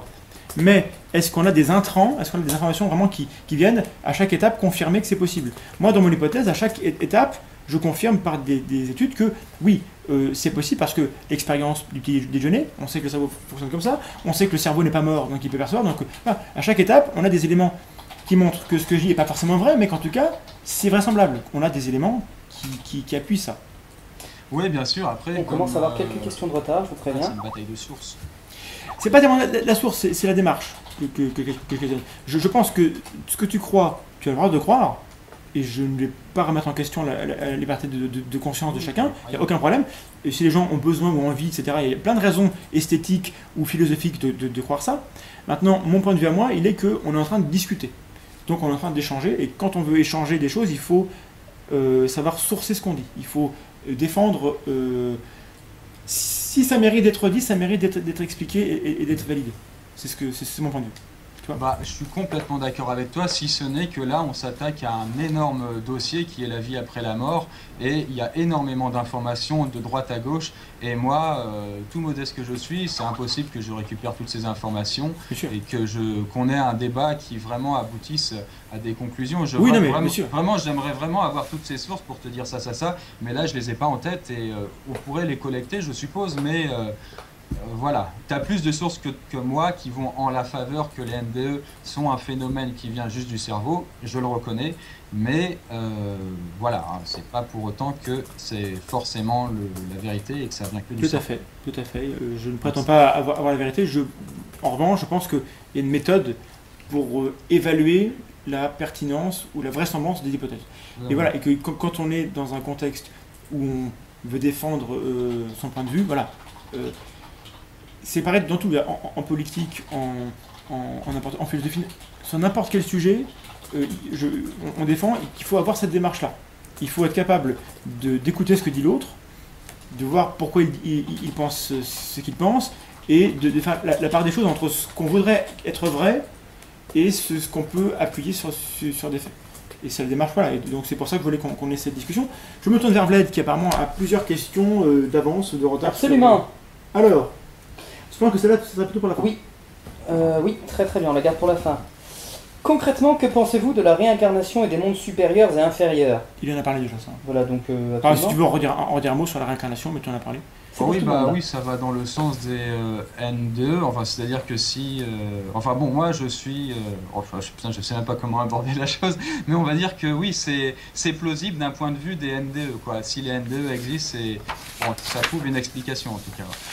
D'accord, c'est- cohérent. Je veux dire, euh, dans le cadre local, local de cohérence de, de cette croyance-là, Oui. c'est pas, c'est pas péjoratif, hein, c'est vraiment pour, pour être précis, euh, ces choses-là v- se répondent, ça va ensemble, ça, fonctionne ça. bien. Ça fait un Est-ce petit qu'il y a pack autre là. Alors, citation. Je ne crois pas en une vie future, mais je prendrai quand même un slip de rechange. Woody Allen. Woody Allen. Commenter et développer. Et deux, si on admet OBE, NDE et télépathie, on admet également la métampsychose. Allégorie du génome Point Je ne comprends pas la question. Je ne comprends pas la question non plus. Désolé. Est-ce que tu as compris la question? La question houleuse. Alors attention, non, je sais même pas. Bon, bah, je j'ai pas envie de. Alors ça c'est intéressant, ça me, fait pla- ça me fera plaisir de revenir sur cette citation. Comment vous placez-vous face à cette citation? Peu de science éloigne de Dieu, beaucoup y ramène. C'est Pasteur. Mhm. Allez vas-y. Tu as entendu? Euh, ouais, parfaitement. Ouais, ouais, Ok. ouais. Un peu de science éloigne de Dieu, beaucoup de science ram- euh, rapproche de Dieu. Qu'est-ce que tu en penses? Bah c'est, écoute, bah c'est, c'est, plein de bon sens et euh, moi je suis d'accord avec ça, quoi. Écoute, euh, voilà. Après, bon, euh, je, si, on, si je pourrais ajouter un petit élément, c'est que parfois il faut beaucoup, beaucoup, beaucoup de science avant de prouver qu'une chose est réelle. Et tant qu'on n'a pas le beaucoup, beaucoup, beaucoup, bah bon, bah voilà, on est un peu comme avec les NDE, on ne sait pas trop. Un principe, c'est pas vrai, mais on ne sait pas. voilà. Moi, je veux dire juste que Pasteur était croyant et qu'on peut être croyant et scientifique, on peut être rationnel sur certaines choses et totalement pas rationnel sur d'autres. Ça se voit tout- tout- tous les jours. Il faut distinguer être intelligent et être rationnel. On- on- je pense qu'on on va en parler parce que c'est extrêmement important. Et donc, tous les gens qui croient en, en des choses que nous, on estimerait irrationnelles, ne sont pas moins intelligents. Et par rapport à à Pasteur, voilà, Pasteur était, était un extrêmement brillant, extrêmement génial, un peu comme Descartes, et pourtant Descartes a dit plein de conneries. Bon. Euh, autre question? Alors est-ce que vous avez déjà eu quelque chose de paranormal? J'imagine vécu quelque Ouais. chose de paranormal. Est-ce que tu as vécu une expérience paranormale? Alors moi, personnellement, euh, à titre personnel, non. En tout cas, quand il y avait des trucs un peu foufou, euh, je rationalisais. Et puis bon, au final, on- voilà, c'était c'était juste euh, c'était le vent, tout ça. Bon. Mais après, j'ai des amis ou des connaissances qui ont vécu des choses euh, un peu plus euh, paranormales. D'accord. Donc tu as des témoignages, de, pour la main, mais des témoignages. Donc ça, on, a déjà parlé. Pardon, Ouais. pas pour Et, rabaisser, mais rappeler que voilà. et toi, Thomas Euh, bah non, je, je suis extrêmement ouvert. À la... Alors que tout à l'heure, tu, tu disais que tu étais euh, in- intéressé par les sciences, mais ouvert. Mhm. J'ai j'ai repéré ce mec qui m'a fait mal dans mon petit cœur. Voilà, Parce que je suis scientifique et je suis extrêmement ouvert. Bah, Je, je suis un peu comme toi, je suis auteur de, de fantasy. hein, donc euh, Ah, voilà, pour dire, voilà. oui, il faut j'ai- être ouvert pour faire la fantaisie. Voilà, si vraiment un jour quelqu'un venait me montrer que la magie existe, je sauterai au plafond, je serai heureux comme tout et j'essaierai Ah, de comprendre comment, comment ça marche. Donc voilà, il y a- je suis extrêmement ouvert et euh, je suis convaincu que euh, un jour ou l'autre peut-être je vivrai un truc qui va, qui va me convaincre que, que quelque chose est, bizarre.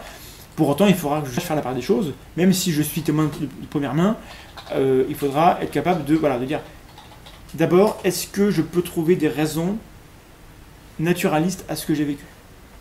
Alors, j'aurais une question pour toi, Thomas. Si un jour euh, il t'arrivait un pépin, ce que je ne souhaite pas, et que tu vives une NDE et que tu aies toutes les, euh, enfin, toutes les étapes que j'avais décrites, c'est-à-dire Mhm. que tu sors de ton corps, tu es capable d'entendre d'autres personnes et euh, que tu revenais à ton corps, qu'est-ce que, comment tu verrais la chose? Comment tu Bah, l'intellectualiserais Je peux répondre à cette question en tant que sceptique en racontant euh, Ah un oui, truc qui m'est arrivé justement Vas-y, Gled. Voilà.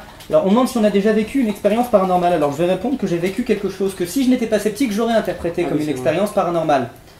Ça m'est arrivé deux fois. J'ai vécu deux fois une expérience très très connue qui s'appelle l'apnée du sommeil.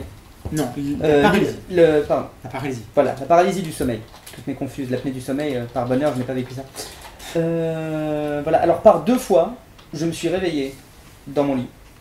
Euh, et puis j'ai complètement immobilisé. Aucun contrôle de mon corps Paralysée. paralysé et je ressentais de manière extrêmement claire qu'il y avait un poids sur moi. Je, je- je- je ressentais vraiment une présence et en regardant, effectivement, je voyais une présence, je voyais quelqu'un, personne.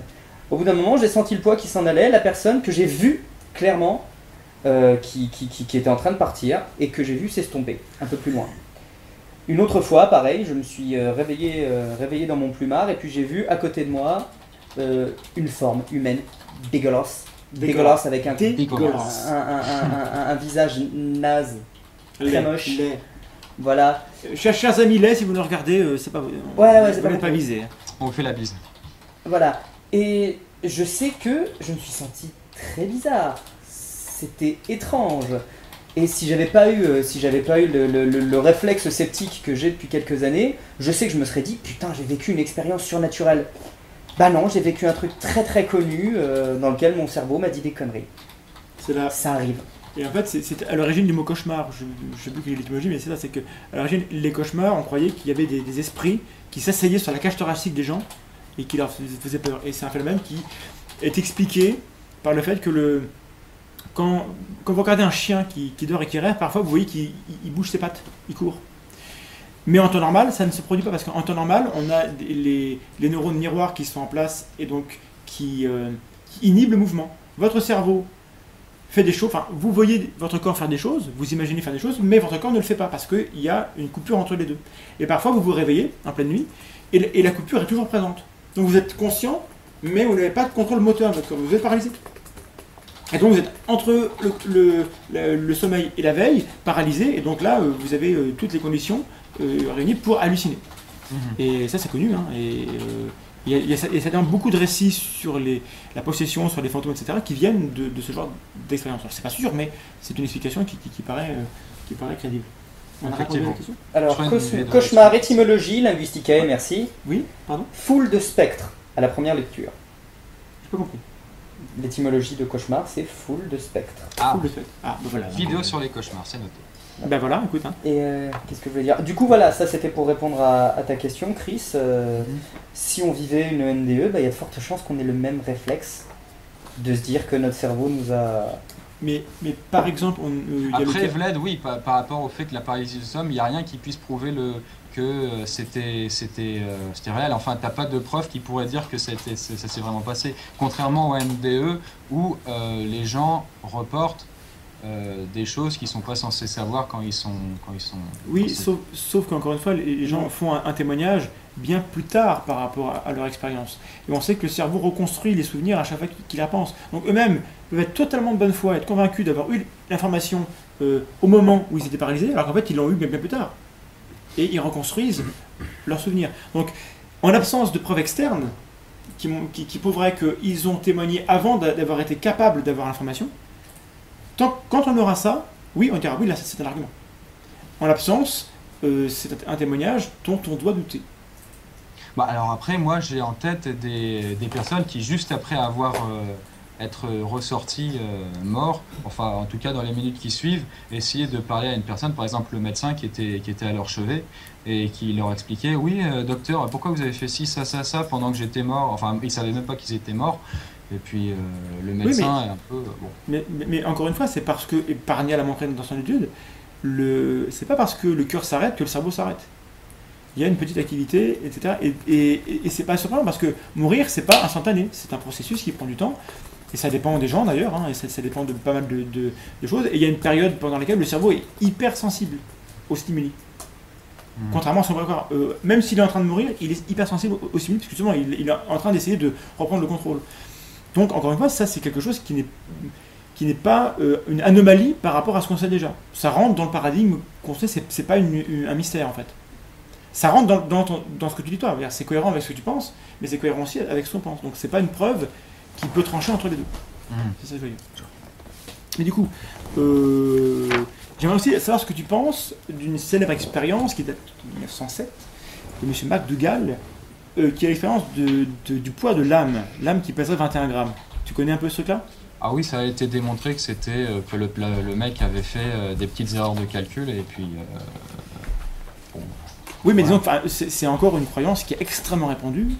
Euh, Il y a beaucoup de gens qui, qui croient dans, dans, la, dans, dans les fantômes, dans, le, dans, dans tout ce que tu veux. Dans, le New Age, il y a même des gens qui, qui, qui s'amusent à, à tester, à peser les personnes lorsqu'elles rêvent pour voir s'il n'y a pas une différence. Si, lorsqu'on rêve ou lorsqu'on fait une expérience hors du corps, est-ce qu'il y a un truc qui sort du corps et, ça. Donc ils, pensent, ils croient à une entité immatérielle mais qui pèse quelque chose. En soi, c'est étonnant. Mais du coup, pour ceux qui ne connaissent pas l'expérience, je vais, en, en 30 secondes, je vais résumer. Donc, en 1907, M. McDougall, euh, il veut savoir s'il a euh, un poids.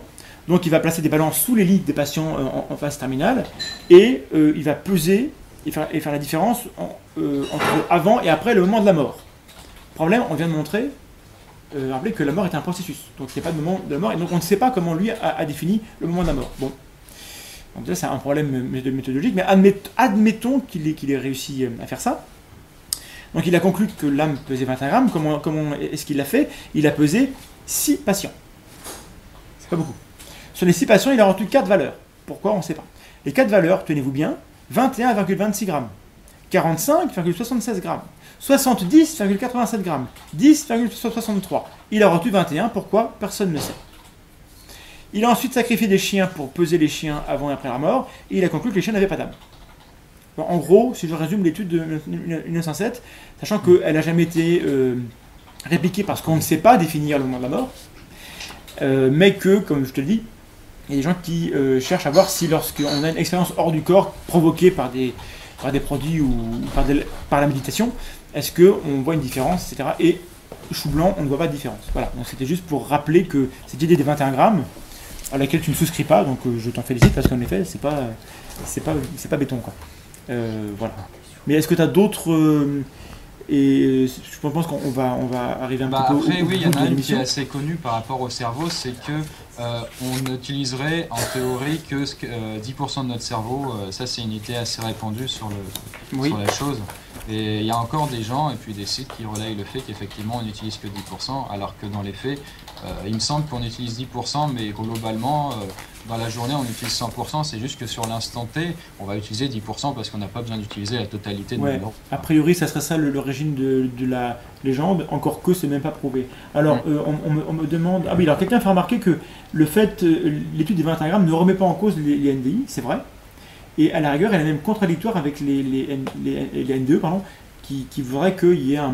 Comment euh, pardon, enfin, non, j'aurais dit. Oublie ce que j'ai dit, mais c'est vrai que l'expérience des 21 grammes n'est pas. Le fait qu'elle soit fausse ne contredit pas les NDE. C'est tout à fait vrai. Sauf que j'aimerais rappeler qu'il y a beaucoup de gens qui y croient.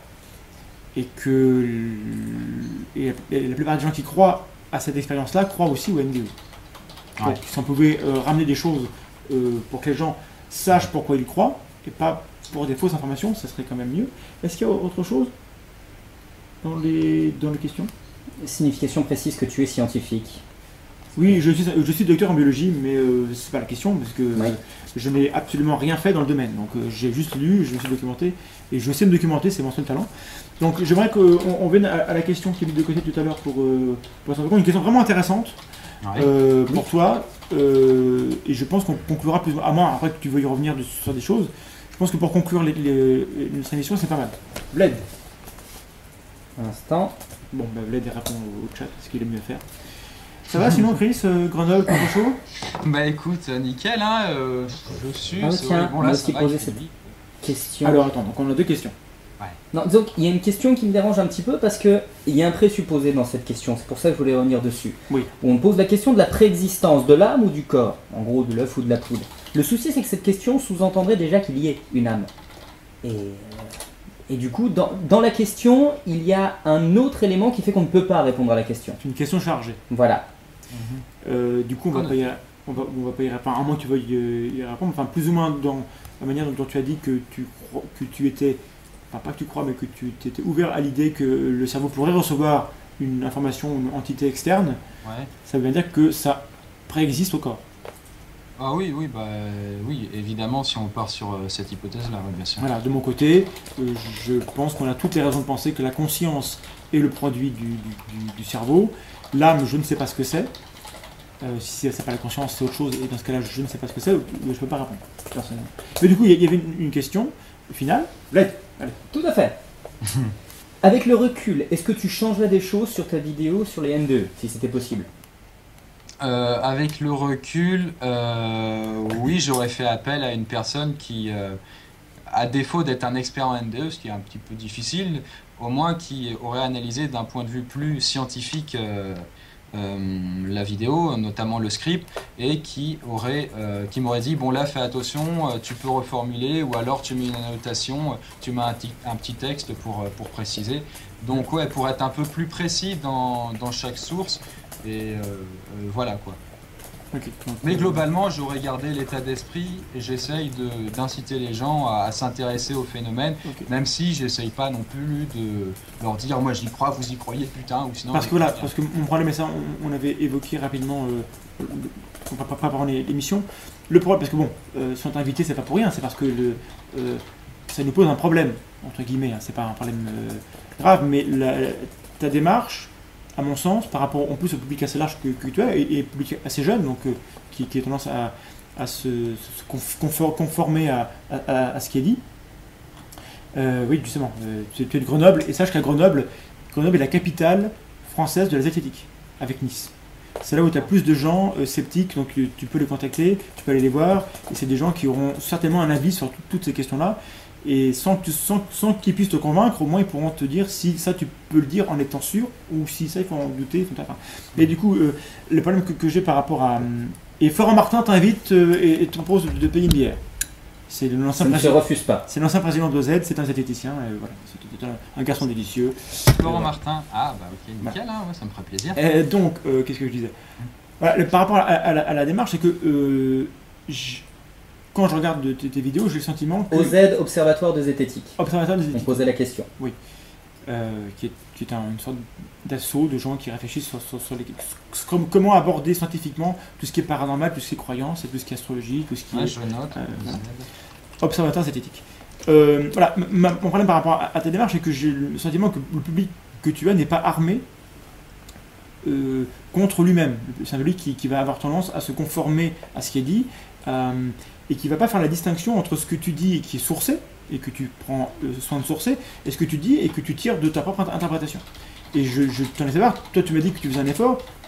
De mon point de vue critique, je trouve que vraiment on, est loin du, compte. Il faut vraiment euh, euh, faire davantage. Alors je sais pas comment, c'est toi qui gères ta, chaîne, hein, mais il faut vraiment qu'il y ait une manière pour les gens de faire la distinction. Là, clairement, euh, ce qu'il nous dit, c'est béton, c'est documenté, c'est vérifié, ça ne sort pas du chapeau. Et là, c'est Chris qui nous donne son avis, qui, nous, qui a totalement le droit d'avoir une opinion euh, qu'il partage, euh, un avis esthétique, un avis philosophique, etc. sur, sur la question. Mais là, vraiment, là, c'est son avis à lui, et il nous met en garde en disant voilà, ça c'est ce que je pense moi, et ça ne veut pas dire que euh, c'est avéré ou que j'ai de- des raisons dures de penser, je le pense parce que je le pense. Quoi. Tu vois, et ça. T'as un exemple en tête?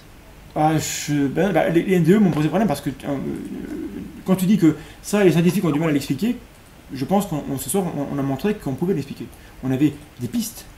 Et c'est pas parce que la science n'explique pas 100% d'un phénomène qu'on a du mal à l'expliquer. Ça veut dire qu'on- La science est une approximation de la réalité. Elle n'a jamais Voilà. eu prétention d'avoir la vérité Et absolue. ça, typiquement, dire les scientifiques ont du mal à l'expliquer, tu prends position en disant les scientifiques ont du mal à l'expliquer.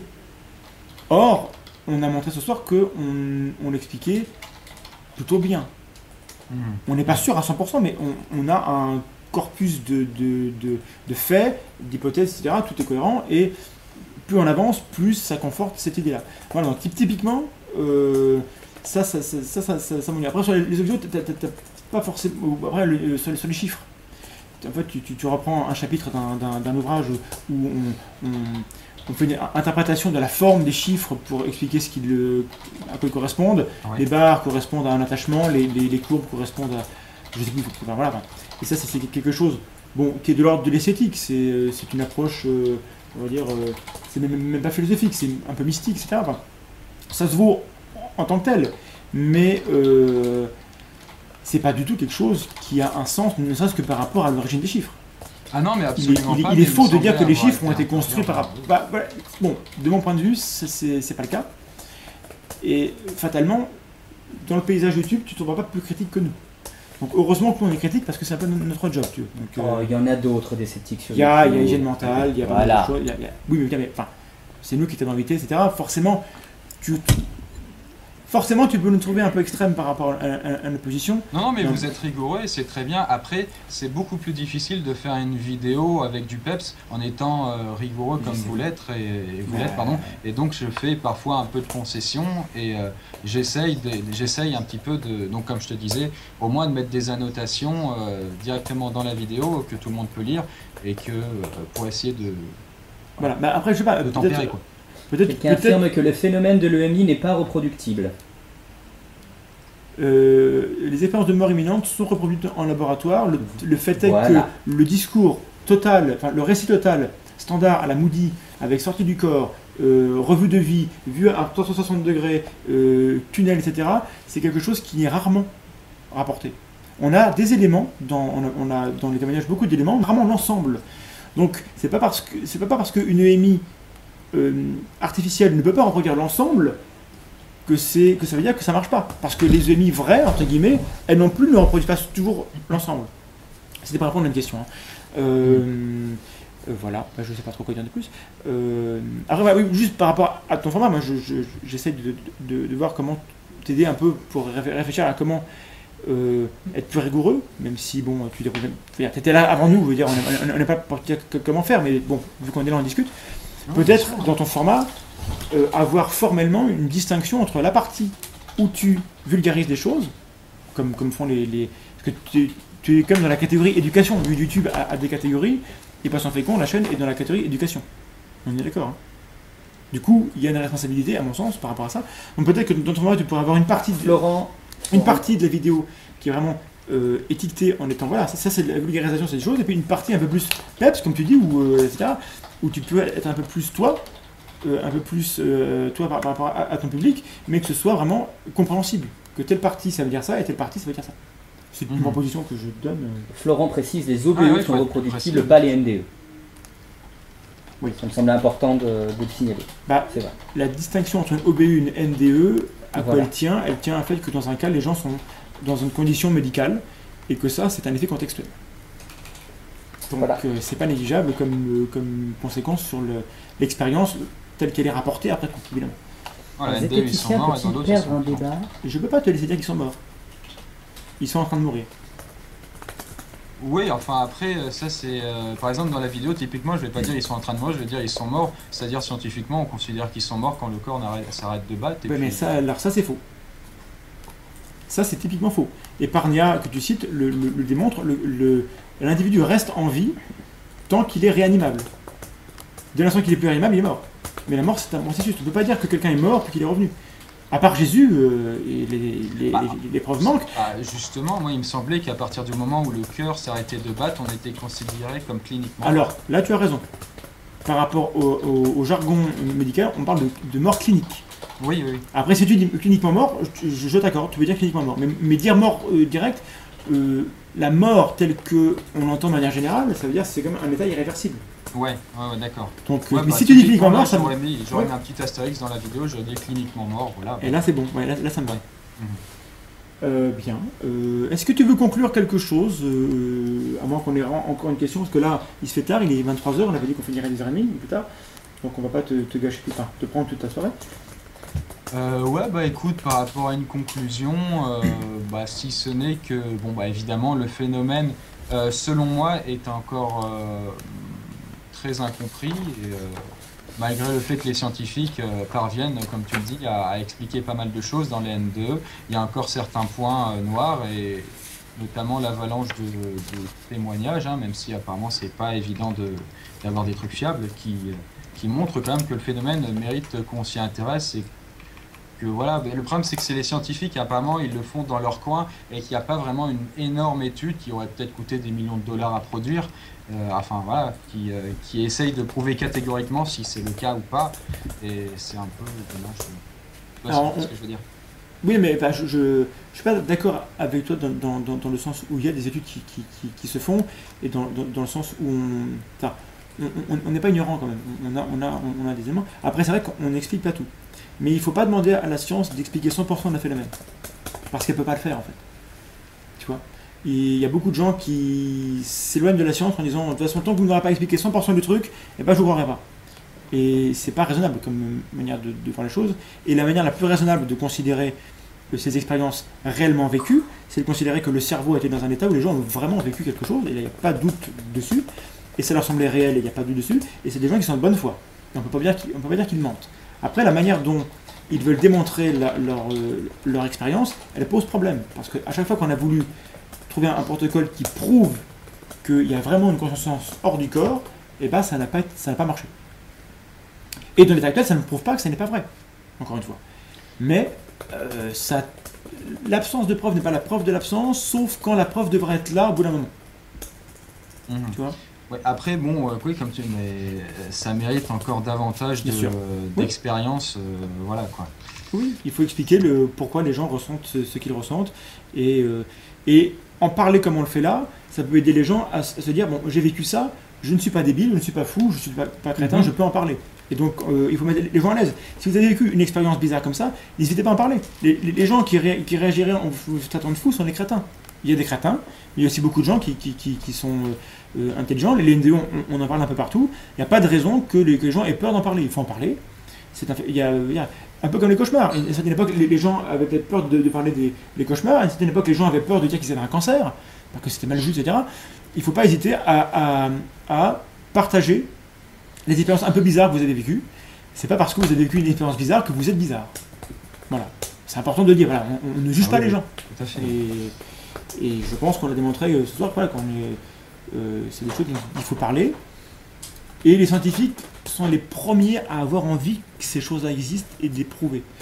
Il y a pas, le mec, il, il se fait une carrière en or en prouvant que, euh, que la conscience sort du corps et peut aller visiter le, le, le, à côté et voir un truc. Ce serait énorme. Et il n'y a aucun scientifique qui, qui, par quelques incrétins, mais les gens ont envie de, prouver ça c'est vrai. Il faut arrêter de dire à la scientifique que, euh, que c'est un truc que, tu dis, ça remettrait trop de choses, en, cause. Dans ta, vidéo, ça j'ai retenu aussi. Et ça, ça m'a encore blessé dans mon petit cœur. Y a trois blessures. C'est que euh, les gens qui remettent en cause ce qui est connu, c'est les scientifiques. C'est les premiers à le faire. Alors après, il y a des crétins, il y a des cons, il y a des, pachas, il y a des, il y a des réactionnaires dans les scientifiques. Mais dans la démarche, euh, ceux qui remettent en cause les idées reçues, c'est les sociologues, c'est les psychologues, c'est tout, ça. C'est des gens qui, prennent ce que les gens croient pour être vrai et qui disent bon, si c'était faux, si c'est autre chose. Ils le font, les mecs. Et bien souvent, euh, ils, met- ils mettent euh, en évidence bah, tout ce qui est hallucination, tout ce qui est perception de, notre environnement par le cerveau. On remet continuellement ça en cause et on comprend mieux pourquoi ben, euh, on ne comprend pas en fait. Après, il se trouve aussi que le monde du scientifique, des scientifiques, même s'il est assez rigolo, il n'est pas non plus tout blanc, tout noir. Euh, enfin, il, est, il est pas tout blanc plutôt, et qu'il y a aussi les humains derrière, et que le fait de se plonger dans une certaine, une certaine thématique, euh, ça peut leur faire perdre du crédit auprès de leurs semblables et ne pas avoir les fonds. Je pense. C'est vrai, non c'est vrai, Je raison, pense- Au niveau des. Alors pour les N2, je sais pas, mais en tout cas, au niveau du phénomène ovni, je sais que quand les scientifiques, en tout cas pendant un temps, quand ils essayaient d'étudier la chose, ils n'avaient pas les fonds, ou alors on leur retirait euh, une chaire à l'université, et c'était vraiment un souci pour essayer de parler de la chose de manière euh, scientifique, quoi. C'est pas faux, il y a, il y a- il y a certainement une, une certaine euh, frilosité euh, académique, je te l'accorde. Mm. C'est vrai. Mais je considère que, euh, à chaque fois qu'on a remis euh, en cause le paradigme des connaissances sciences établies, c'est toujours passé par la science, à un moment donné. Et euh, il n'y a pas de raison, il a pas de raison pour l'instant que ça change. Il faut passer par la science. Donc, même si c'est compliqué, même si cer- certaines thématiques ont du mal à rentrer dans le corpus de, de la science, justement, nous, on, est là pour, essayer de- de- d'expliquer aux gens et de, militer pour qu'il n'y a, pas de, questions idiotes. Et il n'y a pas de raison que, que- que les sciences ne, ne prennent pas, n'embrassent pas tout, tout, ce- tout ce qui est perceptible rentre dans le cadre de, de l'étude scientifique. Il n'y a pas de raison que on, on ne cherche pas à comprendre. Euh, Vlad, euh, tu voulais dire quelque, chose, Chris? Euh, non, non, bah, non, mais c'est pour dire que je suis d'accord et que de toute façon, les seuls euh, qui seraient légitimes à dire si le phénomène existe pour de bon, ce seraient les scientifiques et ce ne seraient pas juste des gens qui ont vécu un témoignage, quand bien même euh, ça leur aurait changé leur vie. C'est vraiment les scientifiques avec des preuves irréfutables qui pourraient dire c'est vrai ou pas, comme ça a été le cas pour des tas de choses. Et c'est pour ça aussi que j'accorde autant de crédit à la science. Quoi. D'accord, bah c'est c'est cool, c'est très bien. Euh, Je pense qu'on en a fini pour nous. Vlad, est-ce est-ce qu'il y a un dernier retour, dernier retour du, du- du- du forum Parce qu'après on va, enfin du chat. Pas du tout. On va se dire au revoir, non? J'ai essayé de répondre aux petites questions qui étaient posées. C'était pas facile de suivre le live et le, J'ai vu une question qui est passée euh, pour toi, mais et le chat euh, en même temps. Laisse-moi terminer ma phrase. Oui, pardon, mais vas-y, euh, finira. Je coupe les gens, c'est une horreur. J'ai vraiment, C'est horrible. j'ai pas de race. C'est horrible. Pas de- Il y a visiblement les gens dans le chat s'en sont plaints. J'ai une tendance à taper très très fort. Je suis désolé. Vlad, J'essaye euh, de faire ça calmement, mais c'est vrai que quand c'est je suis côté emporté. troll, ça. Mon côté troll, ouais, voilà.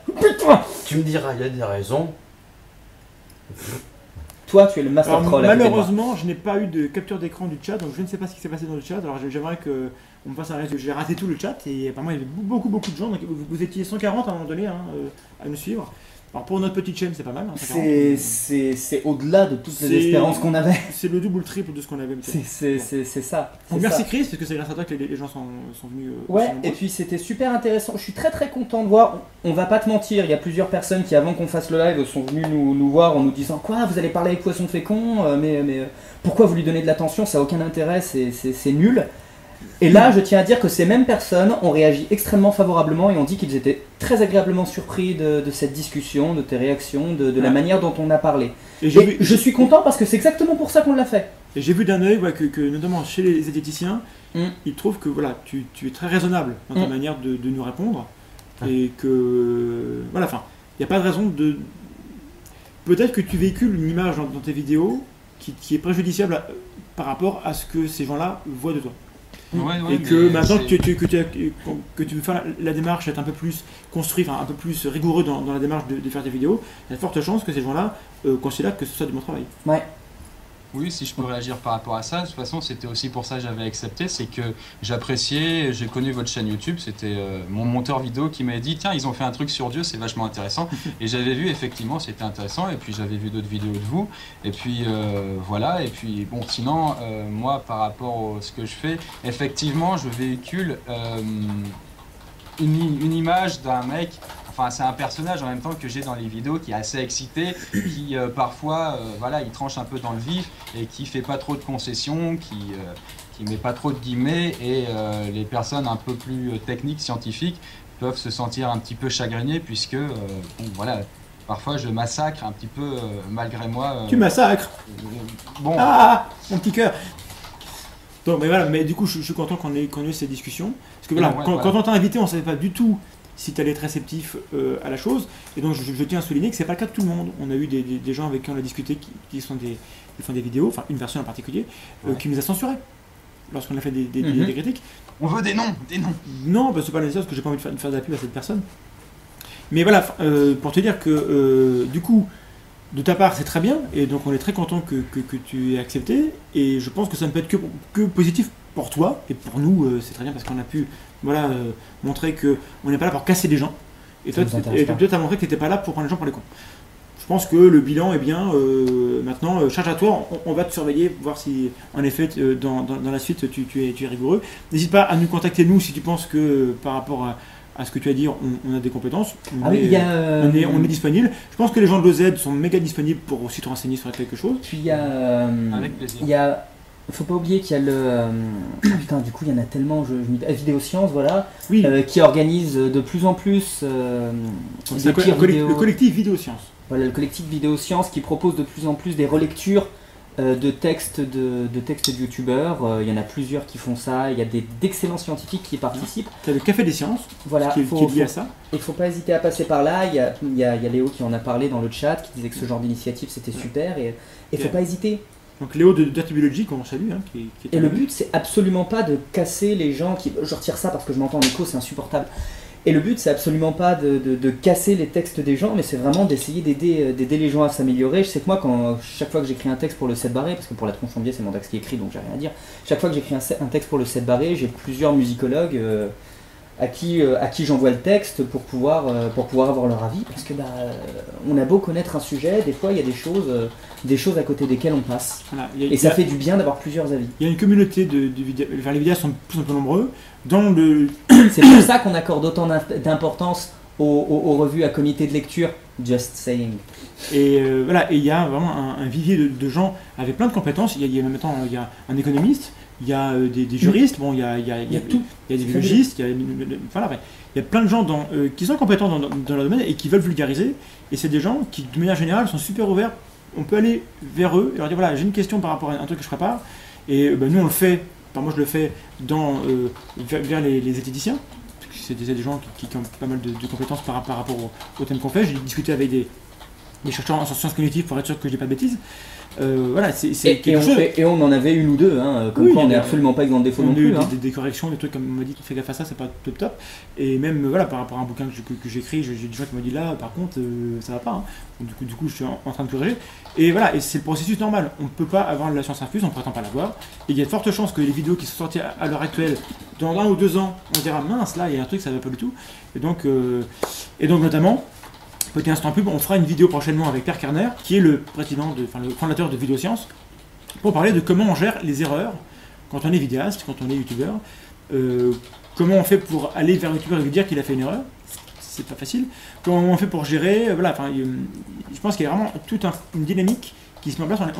C'est nouveau. On, les vidéastes culturels, c'est nouveau. Euh, T'as été un des premiers hein, d'ailleurs, enfin avec euh, avec etc. Machin. euh, Mm. euh, et donc c'est une zone un peu grise. C'est des gens qui, qui- qui veulent partager des choses, mais qui n'ont pas forcément les, les compétences à domicile. Donc il faut bien qu'il y ait une interaction avec les gens qui, qui sont un peu plus compétents. Et donc bah, voilà. Donc du coup on a pu en parler. Je te remercie beaucoup. Bah, J'ai beaucoup de Non, je me tais. Voilà. l'idéal c'est que les personnes nous avertissent avant de faire les vidéos, mais évidemment si on communique pas avec eux, ce que je faisais pas trop jusqu'ici, évidemment c'est pas évident, euh, voilà, pas évident d'avoir euh, leur avis. Si on a sorti la vidéo, ils nous disent ça ça va pas, bon parfois on me le fait et j'essaye de rectifier en annotation de vidéo, mais c'est euh, ça fait pas très propre quoi. Donc c'est mieux de Bah le oui. faire avant, c'est ce que je, je vais faire dorénavant quoi. Voilà, donc c'est une bonne conclusion, je pense que C'est ça. on, a, Bah, on a tous besoin d'un- d'un d'un peu de rigueur. Et c'est ironiquement facile de se sentir tout seul sur YouTube quand on fait des vidéos. Non, tout à fait. Et donc par rapport au public euh, qui, qui- qui peut te suivre ou nous suivre, il n'y a pas de guerre entre nous et Poisson Fécond, on est très heureux que ça s'est bien passé. Franchement, ouais. Et euh, on continuera sans doute à critiquer ce que tu fais euh, si on passe machin, euh, si on met un truc. Et euh, maintenant qu'on se connaît, tu prendras bien. Et, et j'invite les gens qui vont lire les critiques qu'on fera peut-être à se rappeler que voilà, on est là, on est entre adultes et on peut se parler sans s'insulter, jamais. Sans euh, dire que l'autre est, est un crétin, jamais. Alors que dans les commentaires, bien souvent ça tombe, ce genre La, de choses. la critique, c'est un mot qui est auréolé de quelque chose de très très négatif, mais ça doit pas forcément être négatif une critique. Voilà, donc ayez l'esprit critique, c'est bien. non. Et donc, euh, bah, euh, tu, tu restes avec nous juste 30 secondes. On dit au revoir aux gens. Ouais. Est-ce qu'on a des, des- des messages à faire passer? Non, je ne crois pas, laisse-moi Euh, vérifier. ben, Abonnez-vous. Euh, Abonne-toi, vas-y. je- Vas-y, euh, je fais tomber l'argent des abonnés. Euh, puis, euh, euh, bah, euh, documentez-vous. Euh, Il y aura donc l'épisode va, va être diffusé sur notre chaîne. On essaiera de mettre un peu des, des références. Si Chris veut partager d'autres références qui lui tiennent à cœur, on les mettra dans, dans la description. Il y aura un article de blog pour, pour creuser un, un peu tout ça, histoire d'être- d'être un, un peu carré, que vous ayez vraiment accès aux, aux infos pour vous faire une idée.